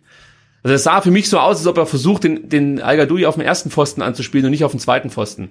Aber gut, Jetzt hat aber der, immerhin hatten wir jetzt mal zwei Angriffe in, innerhalb kürzester Zeit.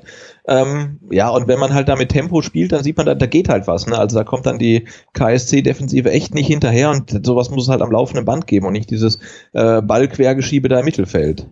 So, bislang habe ich ja noch nicht auf die Statistiken geschaut. Ähm, Stimmt. Ja, was daran liegt, dass mich dieses Spiel auch wirklich nur schwer in seinen Band zieht, möchte ich mal so sagen.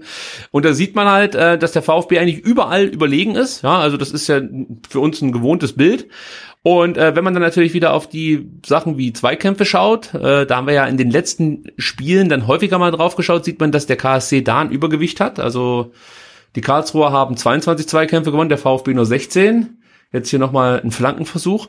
Und äh, in Sachen Luftzweikämpfe kann der VfB so ein bisschen vorlegen, sage ich mal. Also da haben sie bislang neun gewonnen, die Karlsruher acht. Also das sieht schon gar nicht so schlecht aus. Und äh, wenn ich das hier richtig sehe, hat der VfB ein paar Dribblings versucht. Das gefällt mir ganz gut. Und ansonsten finde ich hier noch nichts, was ich für groß besprechenswert erachte. Also was sich an den Statistiken schon niederschlägt, ist, dass der KSC unheimlich viel grätscht. Auch da habe ich mhm. eine Zahl 12 zu 2 Grätschen. so. da sieht man schon relativ deutlich, ähm, was hier die Marschroute ist. Natürlich völlig nachvollziehbar. Also der KSC muss halt gucken, dass er hier irgendwie die drei Punkte äh, zu Hause behält. Und eigentlich muss vom VfB jetzt hier äh, einfach mal der Nachweis kommen, dass man die Qualität auf dem Platz hat und ähm, dass man in der Lage ist, gegen den einfach wirklich langsamen, auch nicht besonders guten Gegnern, Gegner, Gegner Chancen zu kreieren. Weil die fehlen ja noch. Also es gab jetzt eine Chance, die aber noch nicht mal aufs Tor ging, von, von ich sag mal, al der in der Nähe stand des Balls. Aber ansonsten haben wir wenig gesehen bislang. Und natürlich nach der Ecke zu Beginn des Spiels. Ja, genau. Als wir dachten, ähm, das nimmt vielleicht mal einen guten Anfang. Ne? Was waren wir naiv? Das ist ja jedes ah. Mal so. Wir können uns das wieder anhören diesmal, dass wir gut ins Spiel gekommen sind. Und dann ja.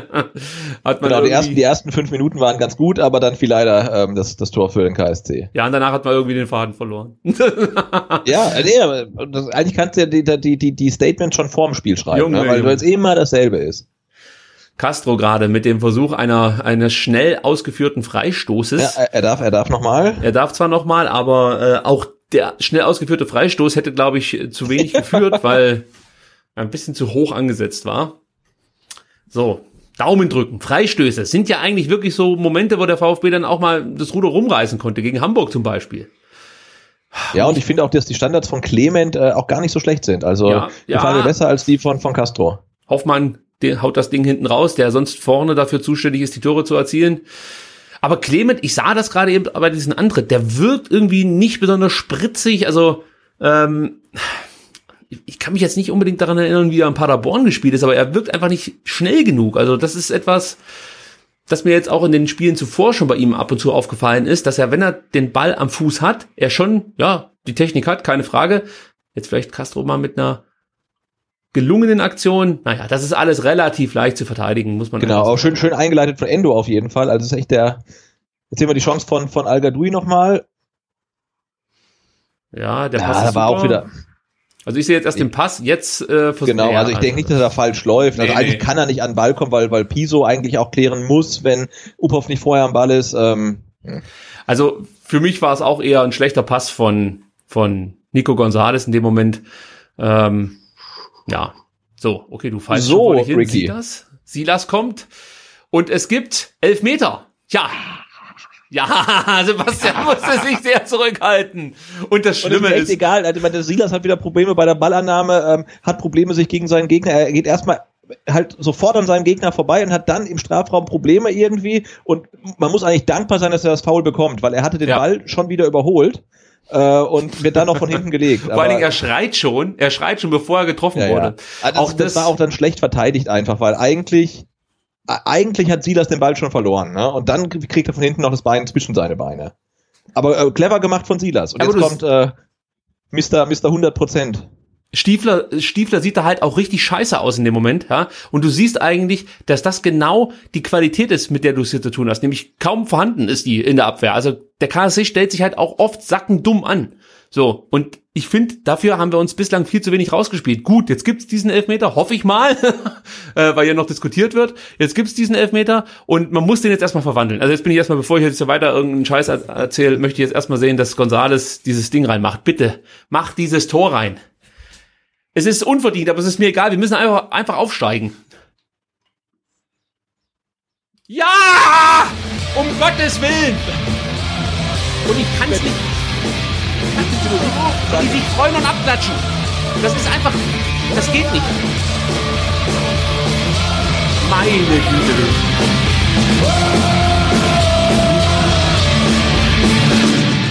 Also dieser Anlauf ist schwierig zu ertragen. Er schießt immer in die Mitte, Sebastian. Was sagt man dazu? Also solange er drin ist, kann er hinschießen, wo er will. Okay, es ist jetzt, sage ich mal, nicht komplett unverdient, dieses 1 zu 1. Ich würde sagen, ein 0 zu 0 wäre dem Ganzen äh, gerechter geworden, weil beide Mannschaften nicht besonders gut spielen. Aber ja, wenigstens steht es jetzt 1 zu 1 und äh, wir haben wieder neue Hoffnung. Aber der KSC jetzt, greift gleich jetzt an. geht Spiel von vorne los. Ja, aber wir- wir- wirklich Glück gehabt. Also clever gemacht von Silas. Ne? Da sieht man wieder seine Qualität, dass er unfassbar schnell ist, aber auch wieder, dass er zu schnell ist für den Ball. Weil, wie gesagt, er hatte den Ball schon überholt. Eigentlich war die, die Chance ver vertan und dann kommt halt Stiefler von hinten. Hat sich vorher in dem Zweikampf, finde ich, relativ clever angestellt. Ähm, und da ist ja noch ein zweiter Karlsruher dann irgendwie, der zu Hilfe eilt und, und legt Silas dann. Also, ja, äh, Dankeschön.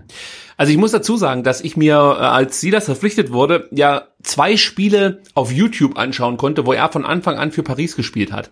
Und da hat man eigentlich, oh, da hat man eigentlich ähm, gesehen, dass er dass er schon die technische Qualität hat, um die Bälle zu kontrollieren. Das ist etwas, was eigentlich immer schlimmer wurde beim VfB. Zu Beginn fand ich, sah das noch nicht so schlimm aus wie jetzt. Jetzt hast du ja bei jeder, bei jedem Ballkontakt von Silas das Gefühl, dass er überfordert ist mit seiner eigenen Geschwindigkeit. Und das war Ja. am Anfang zwar auch hier und da mal da, dass er einfach die Bälle zu schnell vertändelt hat oder ähm, vergessen hat mitzunehmen und eigentlich schon äh, gefühlt äh, drei Meter vom Kopf her drei Meter weiter war, als äh, die Aktion zu dem Zeitpunkt auf dem Platz war. Äh, und da weiß ich jetzt halt auch nicht so genau, ob das eine Entwicklung ist, die, die einfach drin sein muss bei so einem jungen Spieler, ja, oder ob ich halt einfach nur Glück hatte bei den zwei Spielen, die ich auf YouTube gefunden habe, wo er diese, diese gravierenden Fehler nicht gemacht hat. Oder er hat auch einfach mehr Zeit gehabt. Vielleicht war die Geschwindigkeit in der zweiten französischen Liga nicht ganz so hoch wie in der zweiten Bundesliga. Das kann natürlich auch sein. So, Clinton Mola löst das konservativ, aber damit bin ich zufrieden. Und Holger Bartschuber da auf, auf der rechten Seite in der Dreierkette ist, ist nicht meine Lieblingsposition für Holger. Also Kaminski hat schon eine sehr expo, äh, exponierte Stellung unter, unter Pellegrino Matarazzo.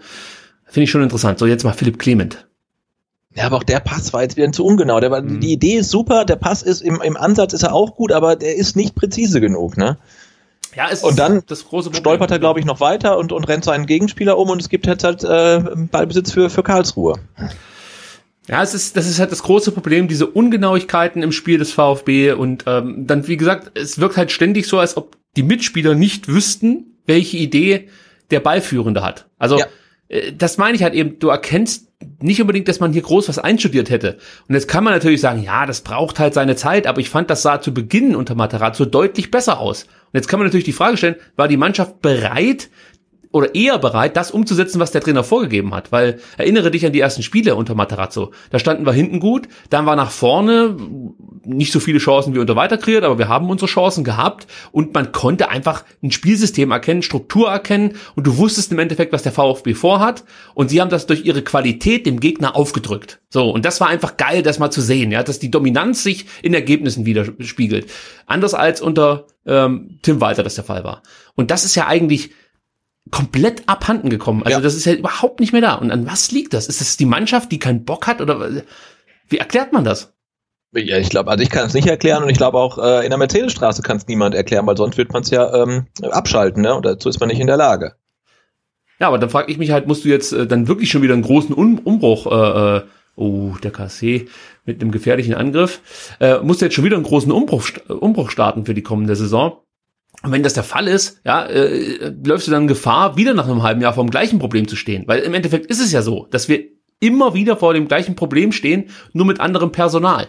Und da das ja. so häufig der Fall ist, äh, also muss es ja mal irgendwie dann eine andere Erklärung für geben als Trainer oder einzelne Spieler. Also wir haben uns ja an so vielen VfB-Spielern schon abgearbeitet, die ja gar nicht mehr beim VfB spielen und trotzdem wurde es auf mittelfristige Sicht nicht besser.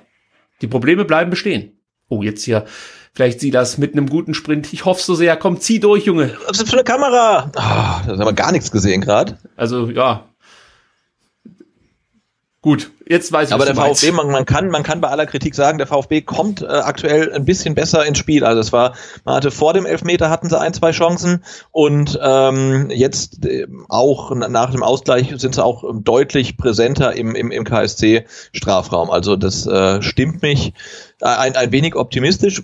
Was mich auch echt total ankotzt, ist, dass wir so viele Offensivfouls begehen. Jetzt gerade wieder Clement, ne, wird ähm, geschickt, ähm, kommt zeitgleich mit Piso an Ball und äh, begeht einen Stürmerfoul. Und dann gibt es in der Konsequenz keinen Einwurf für Stuttgart, sondern äh, Freistoß KSC. Und diese Situation hatten wir heute schon dreimal und ähm, auch in anderen Spielen immer. Also da muss man einfach dann rechtzeitig einfach auch dann zurückziehen und den, den Ballbesitz behaupten und nicht immer dann den Ball abgeben. Das finde ich auch ganz, ganz komisch. Also Philipp Förster ist ja auch so ein Kandidat, der immer weiterläuft und seinen Gegenspieler noch umrennt ähm, und dann Stürmer voll begeht. Also ja, vor allem, gefällt mir nicht. Äh, hat die, die Karlsruher Defensive definitiv ein Problem mit technisch starken Gegenspielern. Also das sieht man auch in der Statistik, die ich mir jetzt hier gerade zurechtgelegt habe. Aber wir warten mal, was Silas über die linke Seite so macht mit Clinton ah, Der wird aber auch bearbeitet, der Arme.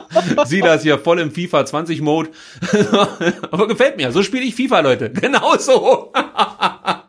Nee, und eigentlich, ja eigentlich wirklich, äh, dann ist Silas dann doch stark genug, den Ball nicht zu verlieren. Eigentlich musste ihm den Ball nur geben. ähm, und er, er macht da seine Übersteiger und äh, läuft mit dem Ball hin und her und früher oder später wird es eine gelbe Karte für Karlsruhe geben. Also weil.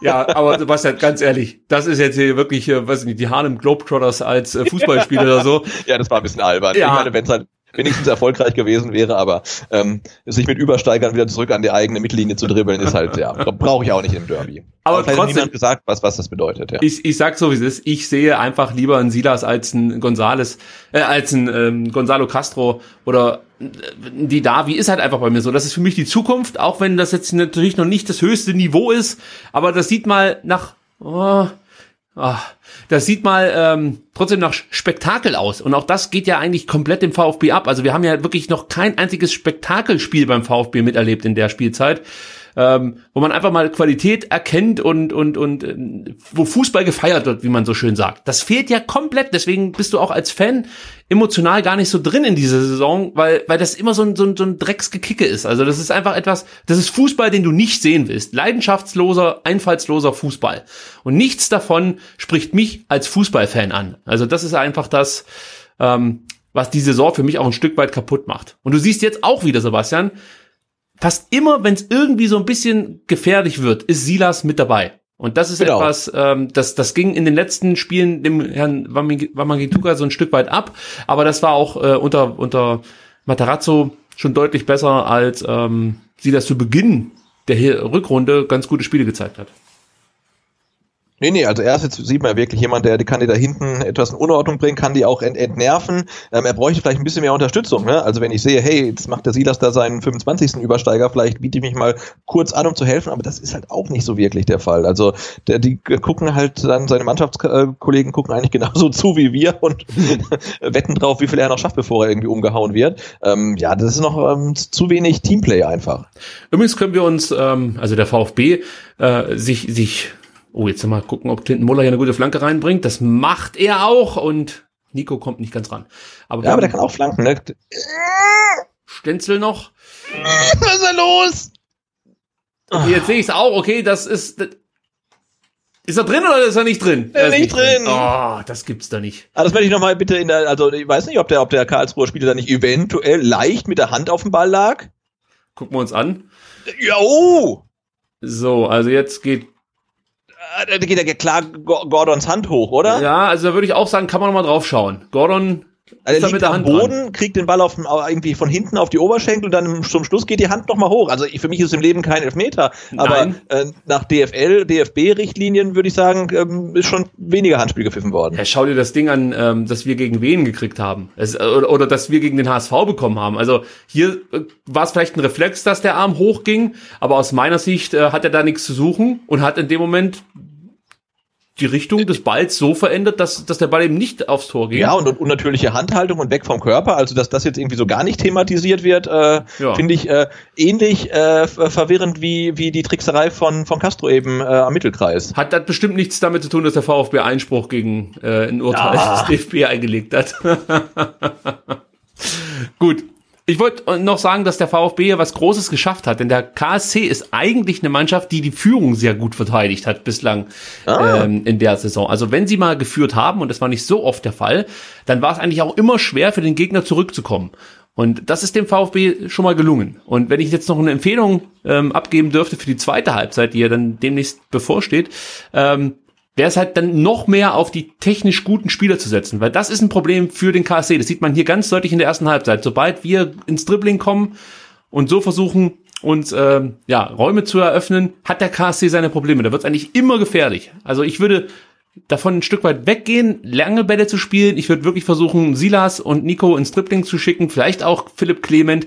Und dann und wann würde ich einfach mal versuchen, mit einem langen Ball und einem anderen Stürmer, sorry Herr Algadoui, äh, mit einem anderen Stürmer was äh, auszurichten. Ich, ich würde fast sagen, dass Mario Gomez jetzt hier in der zweiten Halbzeit seine Chance bekommen soll. Ja. Nee, und ich finde diese, diese, diese, diese, diese vertikalen Steckpässe, die wir jetzt relativ häufig gesehen haben, gerne auf Silas, manchmal auch auf ähm, Gonzales oder auf Clement, die, die, die, funktionieren ja, ne? Also die funktionieren jetzt noch nicht äh, bei, bei jedem Versuch, aber man sieht ja grundsätzlich, ha haben die Potenzial, also mehr Potenzial als irgendwelche Chipflanken. Ähm, und das, äh, denke ich, kann man, kann man so durchziehen. So, ich gehe mal davon aus, dass jetzt gleich zur Halbzeit gepfiffen wird. Äh, Philipp Clement kommt nochmal an den Ball und Stenzel, äh, die beiden wirken jetzt auch nicht unbedingt besonders motiviert, dass man jetzt hier unbedingt nochmal ein Tor erzielen müsste vor der erst vor der äh, Halbzeitpause und jetzt ist auch Halbzeit, Sebastian. Tja, wie kann man das zusammenfassen? Ka- Katastrophaler Start des VfB, dann hat man sich wirklich in dieses Spiel gekämpft, hat so ein bisschen Glück gehabt mit dem Elfmeter, aber das Ergebnis geht für mich in Ordnung. Was mir gut gefallen hat, Sebastian, da muss ich gleich dich fragen, ob dir das auch aufgefallen ist. Man hat nach dem Ausgleichstreffer gemerkt, dass der VfB unbedingt auch direkt in Führung gehen möchte. Und das ist etwas, das ging uns ja so ein Stück weit ab, dass wir dann uns zu schnell mit, mit, ja, mit kleinen Erfolgserlebnissen, möchte ich mal sagen, wieder zufriedengestellt haben. Also so ein 1 zu 1 hätte in zurückliegenden Spielen dazu geführt, dass man erstmal sagt, Mensch, jetzt haben wir ja das Unentschieden wieder. Jetzt gucken wir erstmal. Das ist etwas, Ja, aber ich habe es nicht, also ich habe es nicht ganz so positiv gesehen. Also natürlich, wo hat man weiter, ist man weiterhin äh, am, am Ball im wahrsten Sinne des Wortes geblieben, hat weiter gespielt. Ähm, aber jetzt, ach, weißt du, dass, dass irgendjemand dann äh, nach dem Elfmeter zu äh, Gon Gonzales kommt und ihn irgendwie, weiß nicht, schüttelt und dankt und sagt, hey, jetzt geht's weiter. Also so man, man macht es halt und dann denkt man sich, okay, jetzt ist die größte Scheiße erstmal vorbei, jetzt liegen wir nicht mehr hinten, jetzt gucken wir mal weiter. Also es war definitiv besser, als wir es schon mal gesehen hatten. Ähm, aber also wirklich, ich finde auch ähm, ja, was, was irgendwie Motivation und Einsatz und, und Körpersprache angeht, ähm, da ist äh, auch, auch hier noch, noch Luft nach oben. Ja, nur, dass da kein falscher Eindruck entsteht. Also ich war jetzt nicht zufrieden mit dieser ersten Halbzeit. Ich war einfach nur damit zufrieden, dass sich die Mannschaft nach dem 1 zu 0, 1 zu 0 nochmal erhoben hat, sozusagen auferstanden ist von ihrer Lethargie und versucht hat, ein bisschen etwas entgegenzusetzen. Das war natürlich jetzt kein an, an die Wand spielen des Gegners oder so, ja. Im Endeffekt hat man davon profitiert, dass der KSC mehr oder weniger über sich selber stolpert und ist so zurück ins Spiel gekommen. Also das muss genau, man halt einfach mal so sagen. Ehrlicherweise auch schon zufrieden, wenn nach dem Ausgleich der KSC nicht gleich wieder in Führung geht. Insofern, ja, ja ähm, war, war echt okay. Weil ich sehe hier halt einen KSC, der wirklich nicht besonders gut spielt und sehe einen VfB, der auch nicht besonders gut spielt, aber hier und da seine, seine Spieler äh, oder die Spieler, die der VfB hat, ihre individuelle Stärke so ein Stück weit mit reinbringen können. Das sehe ich. Aber ansonsten muss man einfach sagen, ist das, ist das vom VfB viel zu wenig und der KSC spielt halt einfach wie eine Mannschaft, die in der zweiten Liga auf Platz 17 äh, oder 16 steht. Ich weiß gar nicht, wo sie momentan jetzt rumdümpeln. Aber äh, es Relegationsplatz halt, ja, sind sie jetzt. Ja. Nee, und man merkt ja auch, ne, also äh, vielleicht auch, weil es ein Geisterspiel ist, dass der ähm, KSC jetzt ja auch es nicht unbedingt schafft, irgendwie das Spiel auf so eine komplette körperliche äh, äh Treterebene runterzuziehen. Das klappt ja auch nicht. Also ist ja nicht so, ja noch kein Fight so richtig. Klar, sie sind körperlich sehr robust, äh, bearbeiten sie das da, äh, aber trotzdem kann der VfB ja noch einigermaßen spielen. Und ähm, äh, ja, und dafür müsste eigentlich noch ein bisschen ähm, mehr vom VfB kommen. Ähm, was meinst du? Ähm, springt äh, ähm, Materazzo über seinen Schatten und wechselt zur Halbzeit? Ich glaube nicht. Also außer Al Gadoui ist angeschlagen, weil er halt von dann doch relativ lang draus behandelt wurde. Dann könnte ich es mir vorstellen, aber leistungstechnisch oder, oder vom System her kann ich mir nicht vorstellen, dass er zur Halbzeit wechselt, ähm, weil das bislang, glaube ich, nie getan hat. Oder irre ich mich da? Gab es mal zur Halbzeit Wechsel? Ich weiß nicht, der letzten Spiele, also die wir jetzt so verfolgt haben, ähm, ähm, hier im Fanradio jedenfalls nicht. Doch gegen den HSV meine ich. Hat er? Nee, hat er nicht. Hat er nicht zur Halbzeit? Nee, stimmt, da hat er auch nicht gewechselt. Nee, Der ist auch egal. Aber äh, wir müssen auf jeden Fall eins erwähnen. Die linke Seite, die finde ich, und wir können viel über das VfB-Spiel meckern, aber das ist für mich eine Seite, die macht mir ein Stück weit Mut, ja. Silas und ähm, Clinton Mola, die wirklich oft das Eins zu eins suchen und sich dann auch durchsetzen können. Und äh, das wird nicht sind, das sind keine Ausnahmen, sondern der VfB ist da einfach den, den äh, Karlsruhern überlegen und das muss viel mehr kommen und eigentlich auch über die rechte Seite muss das mehr kommen. Auch von dem Nico Gonzales erhoffe ich mir noch ein paar mehr Dribblings. Er hat es zweimal versucht, das ging bislang ähm, beides mal schief, aber der kann es ruhig noch häufiger probieren. Ist ja eigentlich ein Spieler, der wirklich dann auch mit Härte und guten Dribblings sich, sich durchsetzen kann gegen seine Gegenspieler. Ich hoffe, dass er da noch ein bisschen mehr zeigen kann in der zweiten Halbzeit. Vielleicht fühlt er sich auch auf links wohler, kann natürlich sein. Ähm, aber Silas, drei Dribblings, zwei davon erfolgreich. Clinton Mona, zwei Dribblings, eins erfolgreich. Das ist mal richtig gut. Wataru Endo ist wieder der Held auf dem Platz. Ja, also der hat äh, zweimal zum Dribbling angesetzt, zweimal durchgezogen. Und auch sonst ist es der Spieler, bei dem man noch am ehesten merkt, dass es hier gerade äh, um mächtig viel geht für seinen Arbeitgeber, nämlich um den Aufstieg in die Bundesliga und um den Derby-Sieg. Das darf man ja hier nicht vergessen, auch wenn es sich nicht anfühlt wie ein Derby. Es ist eins. das ist, das ist wahr. Ich würde dich äh, wie immer mal ganz kurz alleine lassen, dass du vielleicht äh, sagen kannst, äh, weiß ich nicht, was du sagen willst, noch ein paar Statistiken oder wo man uns überall findet. Das und ähm, dann, dann wäre ich gleich wieder ähm, da. Das mache ich und ich möchte mich erstmal bei euch entschuldigen, dass es wieder mal so, sage ich mal, leichte Verzögerungen gibt bei unserem Livestream und äh, dem eigentlichen TV-Bild. Wir würden es gern irgendwie anders machen, es geht aber leider Gottes nicht. Also es ist halt leider so, dass ich hier über äh, das Apple TV, die Sky Q App nutze und ähm, ja, ich kann zwar pausieren, aber es bringt natürlich keinem was, wenn ich der langsamste bin, offensichtlich in ganz Deutschland mit seinem Stream. Ähm, wir müssen also damit leben. Deswegen hoffe ich einfach, dass ihr euch mit uns so ein Stück weit synchronisieren könnt und die Möglichkeit habt, bei euch zu pausieren und dass wir dann das TV-Bild mit unserem Ton ein Stück weit abgleichen können. Ähm, ja, anders geht's halt momentan nicht. Wir freuen uns auf jeden Fall, dass ihr zuhört, dass es euch auch ein bisschen Spaß macht. Und ähm, für uns ist es wirklich die einzige Möglichkeit, diese aktuellen Corona-Spiele äh, ja so halb emotional, möchte ich mal sagen, mitzuverfolgen. Ähm, denn ab und an schaue ich mir da mal ein Bundesligaspiel an oder ein Zweitligaspiel oder auch ein Drittligaspiel und merke, dass halt wirklich diese Stimmung von den Rängen mir komplett fehlt. Also das ist ganz, ganz wichtig, damit ich ja, mich auch auf ein Spiel gut konzentrieren kann. Außer es ist natürlich jetzt ein VfB-Spiel, da fällt es mir nicht ganz so schwer, da schaue ich mir dann auch ein Spiel ohne Zuschauer gerne mal an, um halt zu erkennen, was der Trainer so vorhat ähm, oder ja, was die Mannschaft so auf, auf, aufs Feld bringt. Gut, also wir werden das jetzt natürlich noch die restlichen drei Spiele so durchziehen. Danach gibt's erstmal eine kleine Pause bei STR. Denk mal, zwei Wochen und dann geht's weiter mit äh, Berichten rund um neue Spieler, die verpflichtet werden und wir werden natürlich auch nochmal so ein Stück weit auf die Saison zurückblicken und uns dann das ein oder andere überlegen, bis es dann eben Mitte September weitergeht, hoffentlich mit der Bundesliga-Saison. Aber das, das Fanradio ist jetzt hier wirklich was Spezielles für diese Corona-Zeit, dass wir eigentlich mehr oder weniger auch für uns machen, weil wir selber sonst ein Motivationsproblem gehabt hätten hier ähm, ja wöchentlich eine ganz normale STR-Folge aufzunehmen. So, jetzt komme ich aber endlich zu den Social Media Accounts, die ihr folgen könnt. Das ist zum einen Butze auf Twitter und Vertikalpass, das ist Butzes ähm, Blog ähm, da, da gibt es eigentlich, brauche ich gar nicht mehr erklären, gibt es natürlich immer super Berichte nach den, nach den Spielen, ein tolles Vertikalgif und auch sonst viele interessante Blogbeiträge, also schaut da mal vorbei. Dann gibt es natürlich den Twitter-Account von STR, VfBSTR. Da gibt es eigentlich immer dann die Informationen zu neuen Folgen und lustige Umfragen. Habe ich mir auch in, gestern mal überlegt. Und dann gibt's den Instagram-Account, VfB-STR. Auch diesem Account könnt ihr folgen. Und äh, zu guter Letzt gibt's natürlich noch einen Facebook-Account, VF3STR. TR. So, Sebastian, ich hab's. Was hast du denn vorher alles erzählt, wenn ja, du jetzt erst zu den Social Media Kanälen kommst? Habe ich mir erstmal äh, dafür entschuldigt, dass wir hier äh, ja einfach diese dieses Synchronisationsproblem so ein Stück weit haben. Äh, ich, ich hätte natürlich gerne die Möglichkeit hier irgendwie vorzuspulen, ja, dass ich mich sozusagen an, an die Hörer so ranarbeiten kann und wir nicht ganz so weit entfernt vom eigentlichen TV-Bild sind. Aber ich, ich scheine wirklich der Mensch zu sein, der am längsten braucht, bis er das Signal aus äh, Karlsruhe hier auf seinen Fernseher bekommt. Und es ist für mich eine Katastrophe, muss ich sagen. Aber es ist halt, wie es ist. Mich ärgert das, weil ich da schon den Anspruch habe, das Bestmögliche hier zu machen, auch wenn es natürlich alles nur so ein Fanprojekt ist und äh, ja, auch die Familien vielleicht manchmal mit dem Kopf schütteln, wenn, wie du zum Beispiel gestern dann ähm, die, die den Familienausflug schon vorher abbrechen musst, damit du rechtzeitig hier nach Stuttgart kommen kannst, um Podcast aufzunehmen. Aber trotzdem möchte man es halt bestmöglich machen. Und ähm, wenn dann der Dienstleister Sky äh, nicht ganz so auf Zack ist, möchte ich sagen, dann ärgert mich das ganz besonders. Ja. Aber so ist es halt mal. Gut, äh, wir, wir wollen noch so ein bisschen auf die Spieler gucken und äh, Statistiken in der ersten Halbzeit. Da habe ich ja schon gesagt, die Dribblings waren auffällig, da hat der VfB sich ganz gut hervorgetan. Äh, was ich auch interessant finde, ist, dass äh, Ben Hatira hier der Spieler ist, der, ich sag mal, die besondere Würze mit ins Derby bringt. Das ist der Spieler, der die meisten Tackles anbringt und äh, damit unseren Spielern hier und da mal wehtut. Manuel, Manuel Stiefler hat zwar den Strafstoß verursacht, aber ansonsten hat er hinten eine ganz gute Partie gemacht, hat viele Bälle abgefangen und den einen oder anderen Schuss geblockt. Also das ist ähm, ein Spieler, der sich jetzt einmal in den Abwehrreihen der Karlsruher oh, von den vielen Schlechten, möchte ich fast schon sagen, noch als der Beste präsentiert.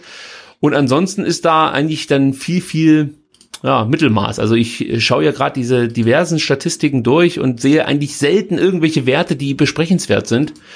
Ähm, und das hat sich auch komplett gedreht im Laufe der äh, Fanradio-Folgen. Denn ich weiß, dass als wir sonst dann in den Halbzeitpausen so ein bisschen über das Gesehene gesprochen haben, habe ich ja auch immer diese Statistiken mir durchgeguckt und habe immer wieder Werte gefunden, die ich anbringen konnte, weil sie irgendwie Ausreißer waren. Und ähm, jetzt ist das eigentlich nicht mehr der Fall. Und das ist fast schon traurig, dass der VfB Stuttgart als eigentlich Zweiter der Bundesliga gegen den Abstieg, abstiegsbedrohten KSC, ähm, ja, äh, statistisch sich nicht besonders abheben kann von, von diesen Regionen. Äh, in der zweiten. Genau, man würde es ja, man würde ja verschmerzen, wenn sie sich statistisch nicht abheben, wenn sie 3-0 führen würden oder 2-0, aber auch das ist ja nicht der Fall. Also auch äh, von den erzielten Treffern erheben sie sich nicht ab und das ist, äh, dann guckt man doch mal auf die Statistiken und ja, irgendwie die viel zitierte Qualität oder auch Nicht-Qualität ähm, schlägt sich halt auch weder auf dem Platz noch im Ergebnis noch in den Statistiken nieder. Und dann muss man sich dann tatsächlich fragen, ob diese Qualität dann, dann wirklich vorhanden ist. Wo, wobei man auch sagen muss, ähm, die zwei Wechsel, die Materazzo zum Spiel vorgenommen hat, haben sich aus meiner Sicht bezahlt gemacht. Über ähm, Silas haben wir schon gesprochen, also ja. der belebt das Spiel eindeutig und hat immerhin den Elfmeter rausgeholt. Und auch äh, Philipp Clement äh, finde ich jetzt ähm, besser als Förster, ähm, so im Vergleich zu den letzten Spielen. Also auch er ähm, ist präsenter, spielt schlaue Pässe, finde ich. Hin und wieder äh, fehlt die Präzision noch, okay, ähm, aber er hat die Ideen. Und ähm, seine, seine Ecken finde ich auch ähm, relativ gut. Ja, da gebe ich dir recht. Die Ecken finde ich gut. Ähm, da geht deutlich mehr Gefahr von aus, als zuletzt ähm, die Ecken, die Castro geschlagen hat. Äh, was ich bei Clemens so ein bisschen, so ein bisschen ansprechen muss, sind einfach die vielen Ballverluste. Er hat von allen Feldspielern die meisten Ballverluste mit 14. Äh, das ist schon relativ viel. Es ist schon Förster Niveau, möchte ich sagen. Und in Sachen Zweikämpfe könnte er sich auch noch ein Stück weit steigern. Da hat er auch eine schlechte Quote. Bislang fünf geführt, nur zwei gewonnen. Davon ein Luftzweikampf. Ähm, da kann man fast schon mal so einen Zwischenapplaus spenden, weil das für Philipp Clement, glaube ich, schon eher die Ausnahme ist.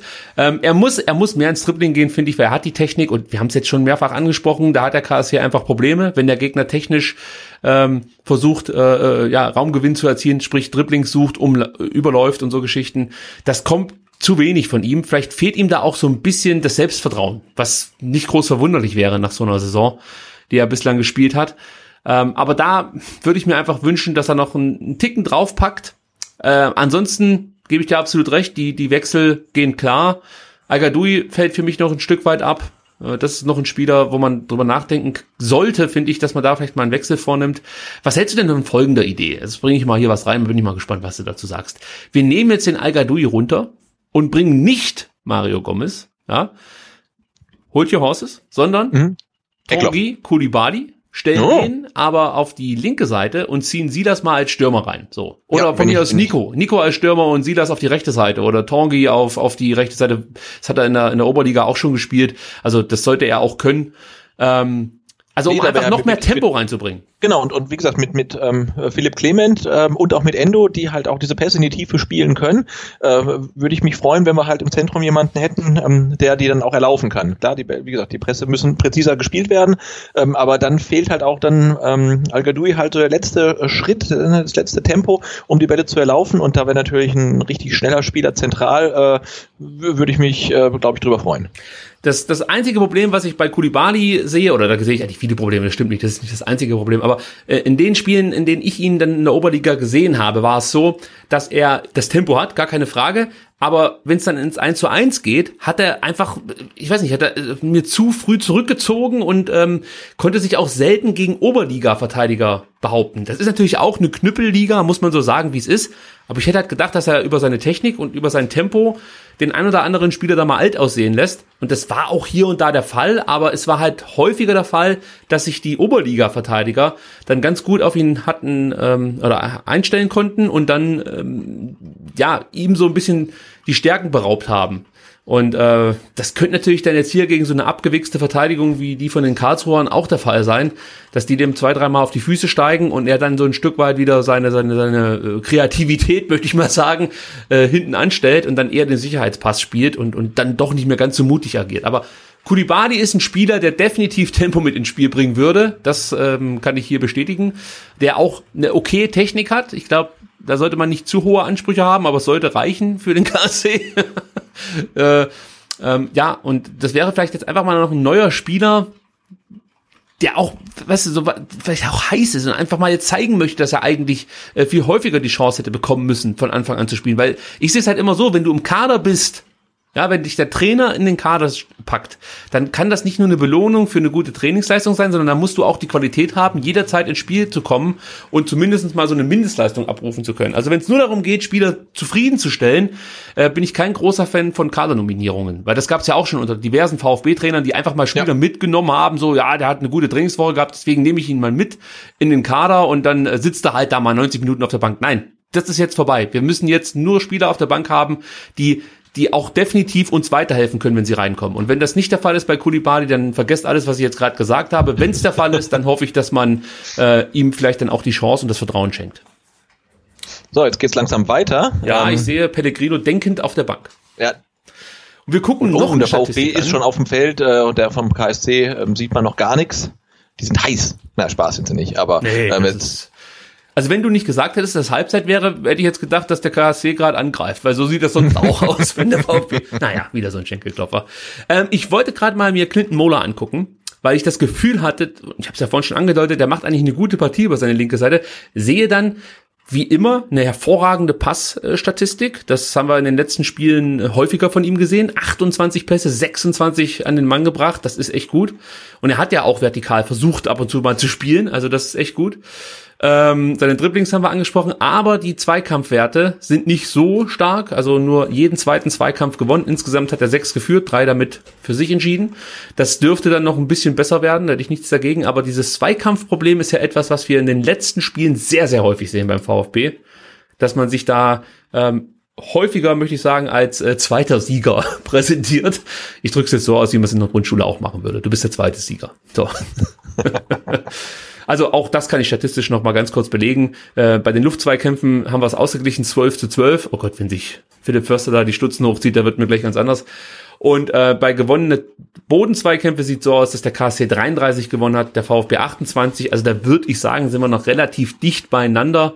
Aber trotzdem hat der Gegner halt wieder mehr Zweikämpfe gewonnen als der VfB. So, Sebastian, jetzt geht's du wieder los. Uns rein? Ja, ich zähle wieder, ich zähle uns wieder ein. Haltet äh, eure Pause-Taste bereit. es geht los. 45, 15, 16, 17, 18, 19, 20, 21. Und ja, ich bin, ich bin, wieder so fünf Sekündchen voraus, aber das ist, das ist ja, da haben wir uns ja schon dran gewöhnt quasi. Ja, keine Wechsel, sehe ich das richtig? Äh, ja, ich glaube, es gibt keine Wechsel. Völlig erstaunlicherweise äh, keine Wechsel.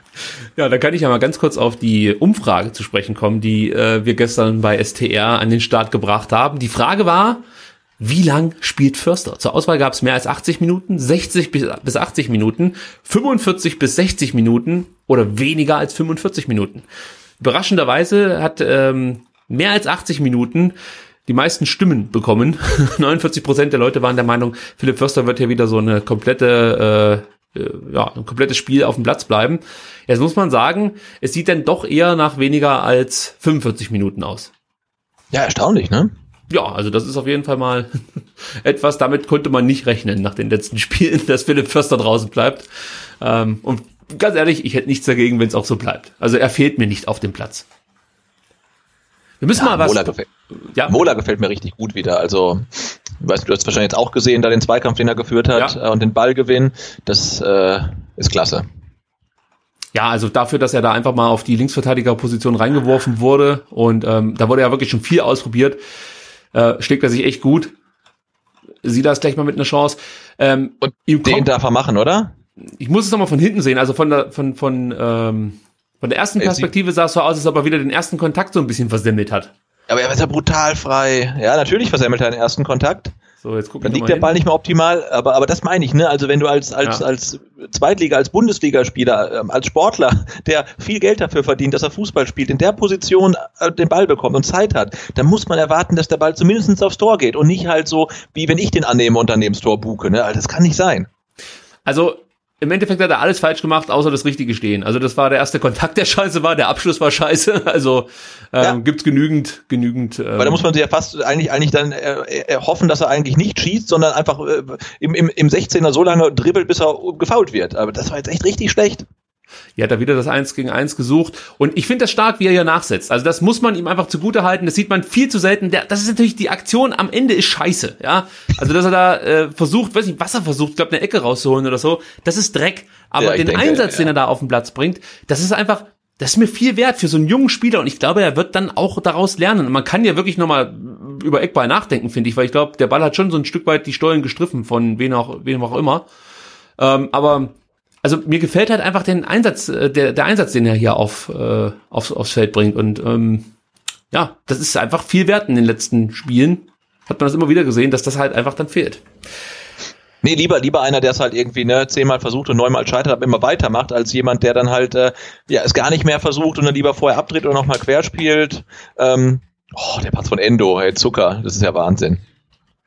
Okay, der wird mir dann wahrscheinlich jetzt auch gleich gezeigt, genau, auf Clinton Mola der das eigentlich ganz gut macht, finde ich. Also auch der Pass war okay. Und jetzt, jetzt sieht das wirklich mal gut aus beim VfB. Ja. Ist, man erkennt Kombinationsspiel, eine Idee. Also das ist jetzt wirklich momentan in den ersten Minuten hier ja. mit der beste VfB in der Corona-Phase, möchte ich sagen.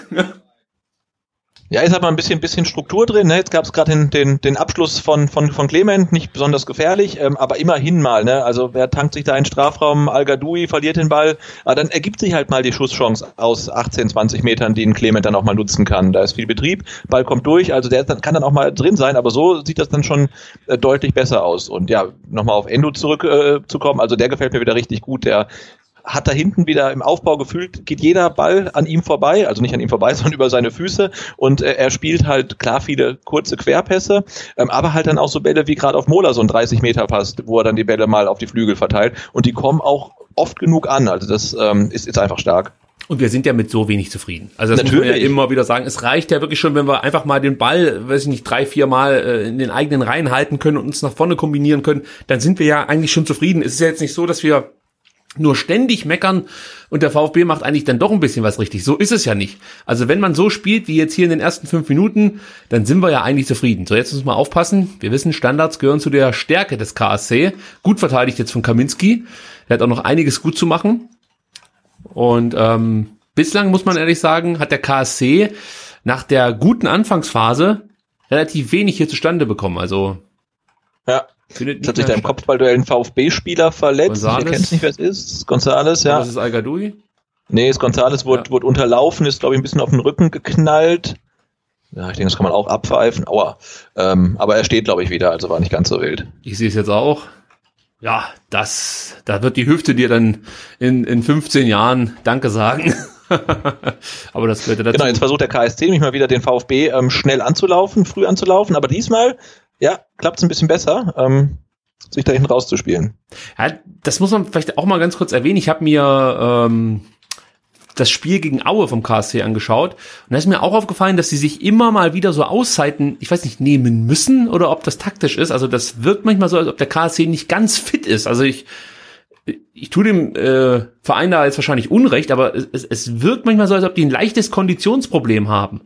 Und vielleicht wäre so eine Tempoverschärfung, das haben wir jetzt ein paar Mal gesehen, gar nicht so schlecht, äh, weil er damit, oder der KC damit einfach Probleme hat. Also sie sind langsam, das ist das eine, aber sie scheinen auch konditionell nicht unbedingt auf der Höhe zu sein. Das ist das andere. Also äh, man muss dieses Spiel gewinnen. Weil der KC kriegt nicht mehr viel zustande. Also das ist jetzt wirklich eigentlich bislang nur VfB seit, ich möchte mal sagen, der 30. Minute.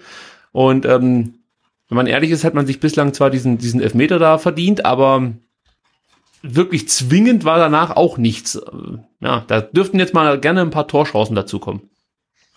Ja, jetzt wäre wär genau die Phase, ne, wo man eigentlich jetzt äh, vorlegen müsste und mal in, in Führung gehen könnte. Da müssten natürlich noch ein paar mehr Torchancen jetzt generiert werden, aber ja, es sieht jetzt in, in, so zu Beginn der zweiten Halbzeit deutlich besser aus. Ähm, andererseits haben wir das eigentlich immer so gesehen, ne, dass der VfB ähm, aus der Kabine relativ motiviert äh, herauskommt.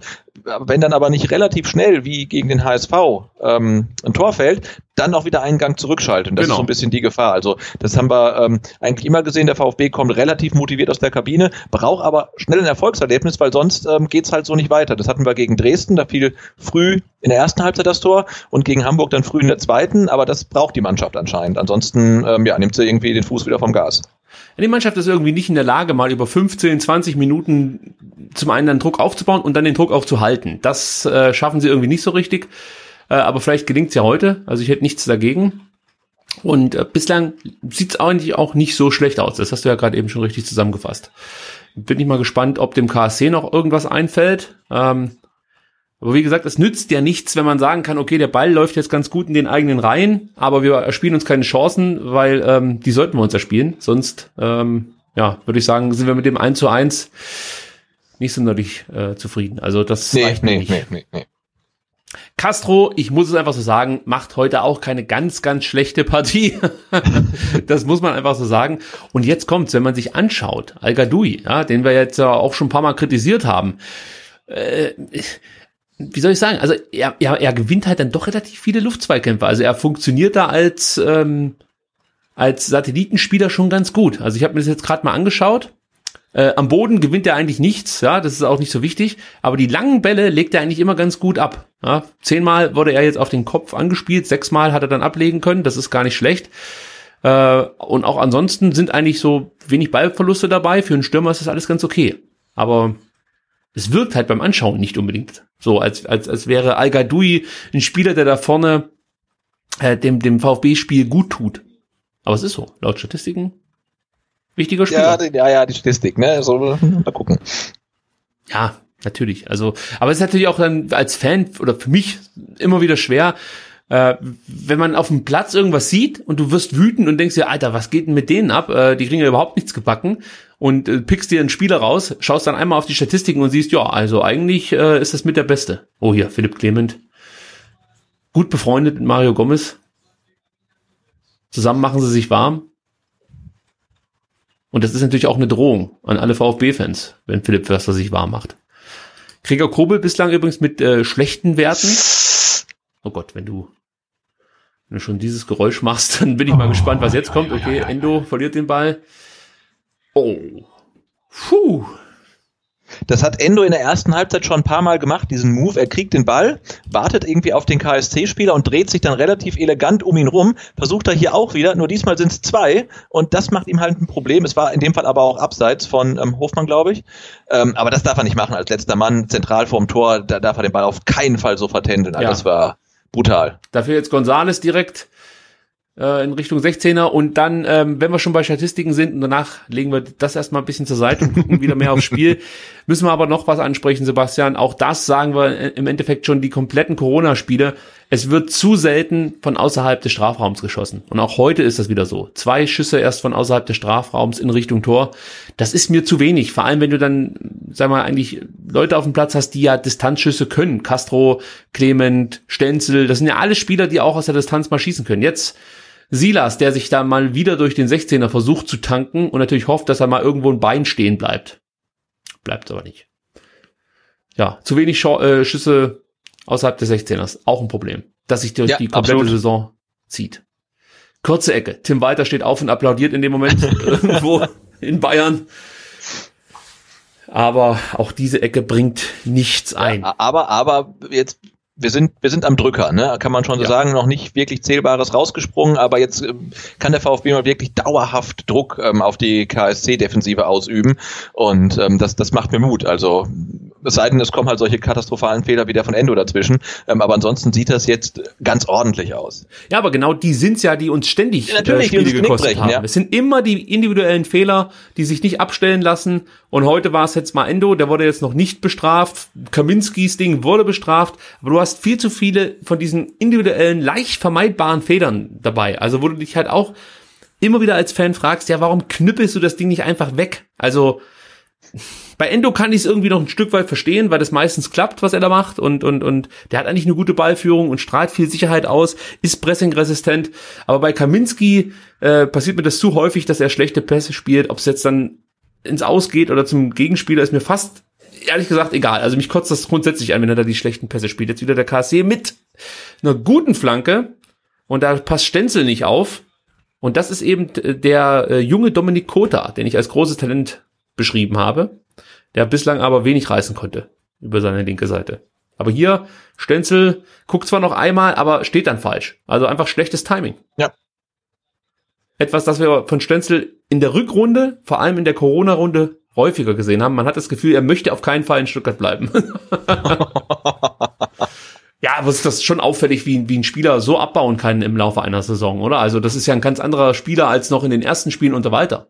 Ja, aber ich weiß es gar nicht, da, da müsste man mal wieder in die Statistiken gucken, ähm, wie oft Stenzel eigentlich in den letzten oder wie viele Spiele er in den letzten Saisons dann gemacht hat. Ne? Also mhm. vielleicht ist er ja gar nicht so weit, dass er wirklich 34 Spiele äh, durchspielen kann. Vielleicht hätte er wirklich zwingend mal, ähm, als wir sagten, er wirkt, wie, wirkt überspielt, hätte er vielleicht einfach mal eine Pause gebraucht. Und die hat er nicht bekommen und vielleicht kannst du das jetzt auch nicht mehr einfangen. Also ja, du hast halt auch, oh, wieder eine gute Chance, du hast halt auch ähm, keine Alternativen. Ist natürlich ein Problem, äh, dass sich ein Stück weit der Sportdirektor anlasten muss. Du hast weder über links Großalternativen, ja, natürlich ein bisschen doof, dass Sosa sich da lange, längerfristig am Knie verletzt hat, aber über Recht hast du ja im Endeffekt die komplette Saison keine Spieler, die einen Ausfall von, von Stenzel kompensieren könnten oder eben dann Leistungsschwankungen ausgleichen könnten von dem Spieler, der sonst gesetzt ist. Das ist etwas. Ja, absolut. Ja. das, das kann man ja dann wirklich auch festhalten. Das ist einfach ein, ähm, äh, ein, ein Fehler in der, in der Kaderplanung, ne, dass du, dass du einen Rechtsverteidiger hast, der ist auch noch ausgeliehen, also ist keiner für die Zukunft. Oh, jetzt ist jetzt. fliegt da auf. So, okay, Nico Gonzalez ist da auf und davon, nimm Tempo auf, du hast, wie kann man denn so schlechte erste, Kon das sind fünfmal alles scheiße, Mensch fällt mir gar kein vernünftiger Satz ein, weil ich sowas nicht verstehen kann. Fünf, die, die, die, die, die ersten fünf ersten Kontakte sind ja, alle scheiße. Nee, genau. aber wirklich, also, na gut, er ist halt da wahnsinnig schnell unterwegs und die Kamera war so kacke eingestellt. Ich weiß gar nicht, war da noch ein, ein KSC-Spieler ganz hinten drin? Ich Hab glaube ich schon, gesehen. aber ähm, trotzdem, da, da, da, da wäre mehr drin gewesen. Das hätte ein schöner Konter werden können. Ah, das, das, was Castro wieder da? mit einem Arschlochball oder wie hat weiter früher immer gesagt, äh, zu seinen besten Zeiten, das war ein, das war, der hat doch Arschlochball gesagt, oder? Das war ja, doch das. Ja, ja, ja. Ja, und ich habe mal nachgeschaut. Also der Stenzel hat gar nicht so wenig Spiele gemacht beim KSC 18, 19. Immerhin 24 Pflichtspiele, davon allerdings auch eins in der Regionalliga, muss man sagen. Ähm, ja, also er kam natürlich häufig von der Bank. Zu Beginn der Saison hat er noch regelmäßig von Beginn an gespielt. Nö, der hat eigentlich doch relativ häufig von Beginn an gespielt, sehe ich. Hm, überraschend. Den hatte ich gar nicht so auf dem Schirm, 18, 19.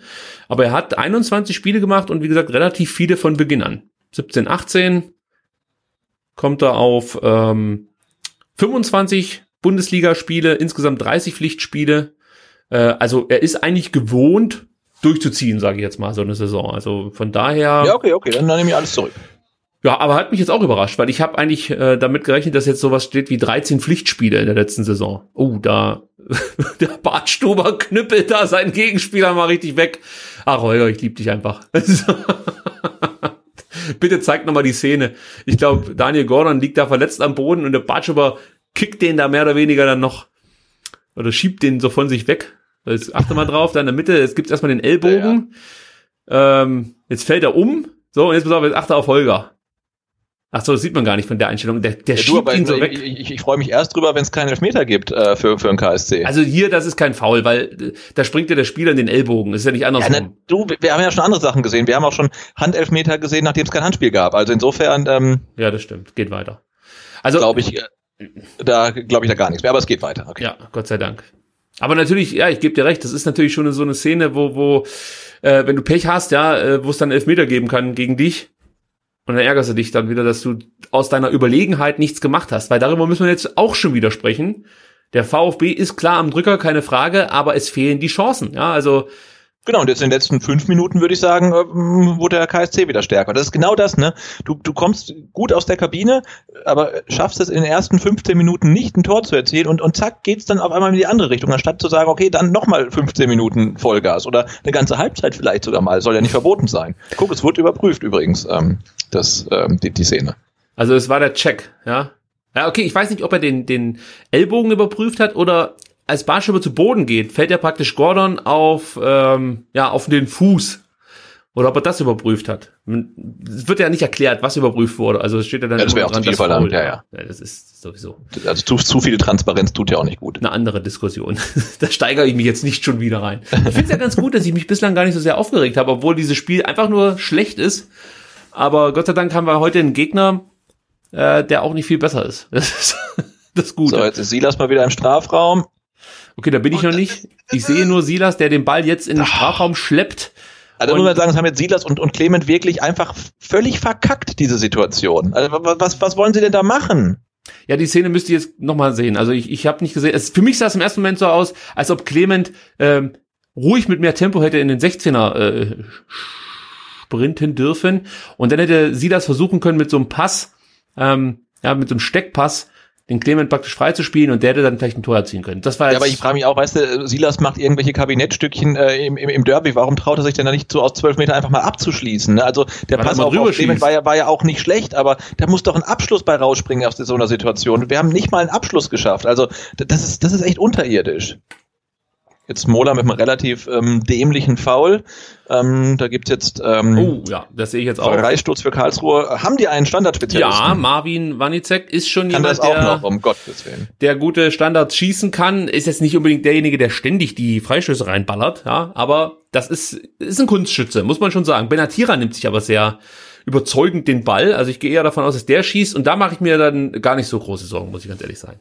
Also das ist halt so ein Spieler, der sich immer selbst überschätzt. Das ist eine ganze Karriere ist das schon so, dass er immer denkt, er wäre viel besser, als er eigentlich ist. Und ich glaube, das ist jetzt hier auch wieder der Fall. Und er wird einfach einen, einen kläglichen Freistoß übers Tor ballern. Fände ich super. Fände ich super. Wenn Manizek schießt, mache ich mir Sorgen. Der hat ein feines Füßchen, Füßchen. Das ist eigentlich genau die Position, die du als guter Freistoßschütze präferierst. Und ähm, so ein bisschen geht mir der Stift, weil ich davon ausgehe, dass der Manizek jetzt hier das Ding reinhaut. Das wär's jetzt noch, du. Wenn der zwei Buden macht gegen den VfB. Das wäre auch wieder der Mittelfinger schlechthin. Nee, Benatira versucht's. Okay, da lehne ich mich zurück. Nee, doch nicht. War nicht sec. Puh. Und war, war nicht so schlecht. War nicht so schlecht. Aber auch ist keine große Gefahr, muss man sagen. Also selbst nee, wenn der muss ja haben, also. Aber auch hier diese Entwicklung eines ehemaligen VfB-Spielers, finde ich gut, dass Philipp Clement hier ein Zeichen setzt äh, gegen Rassismus. Hast du gesehen? Nee, hab ich nicht gesehen. Ach so, der hat sich da äh, aufs Knie gesetzt. Ah. Ja, es war natürlich um um um. Ja, schon klar, ja, schon klar, schon klar.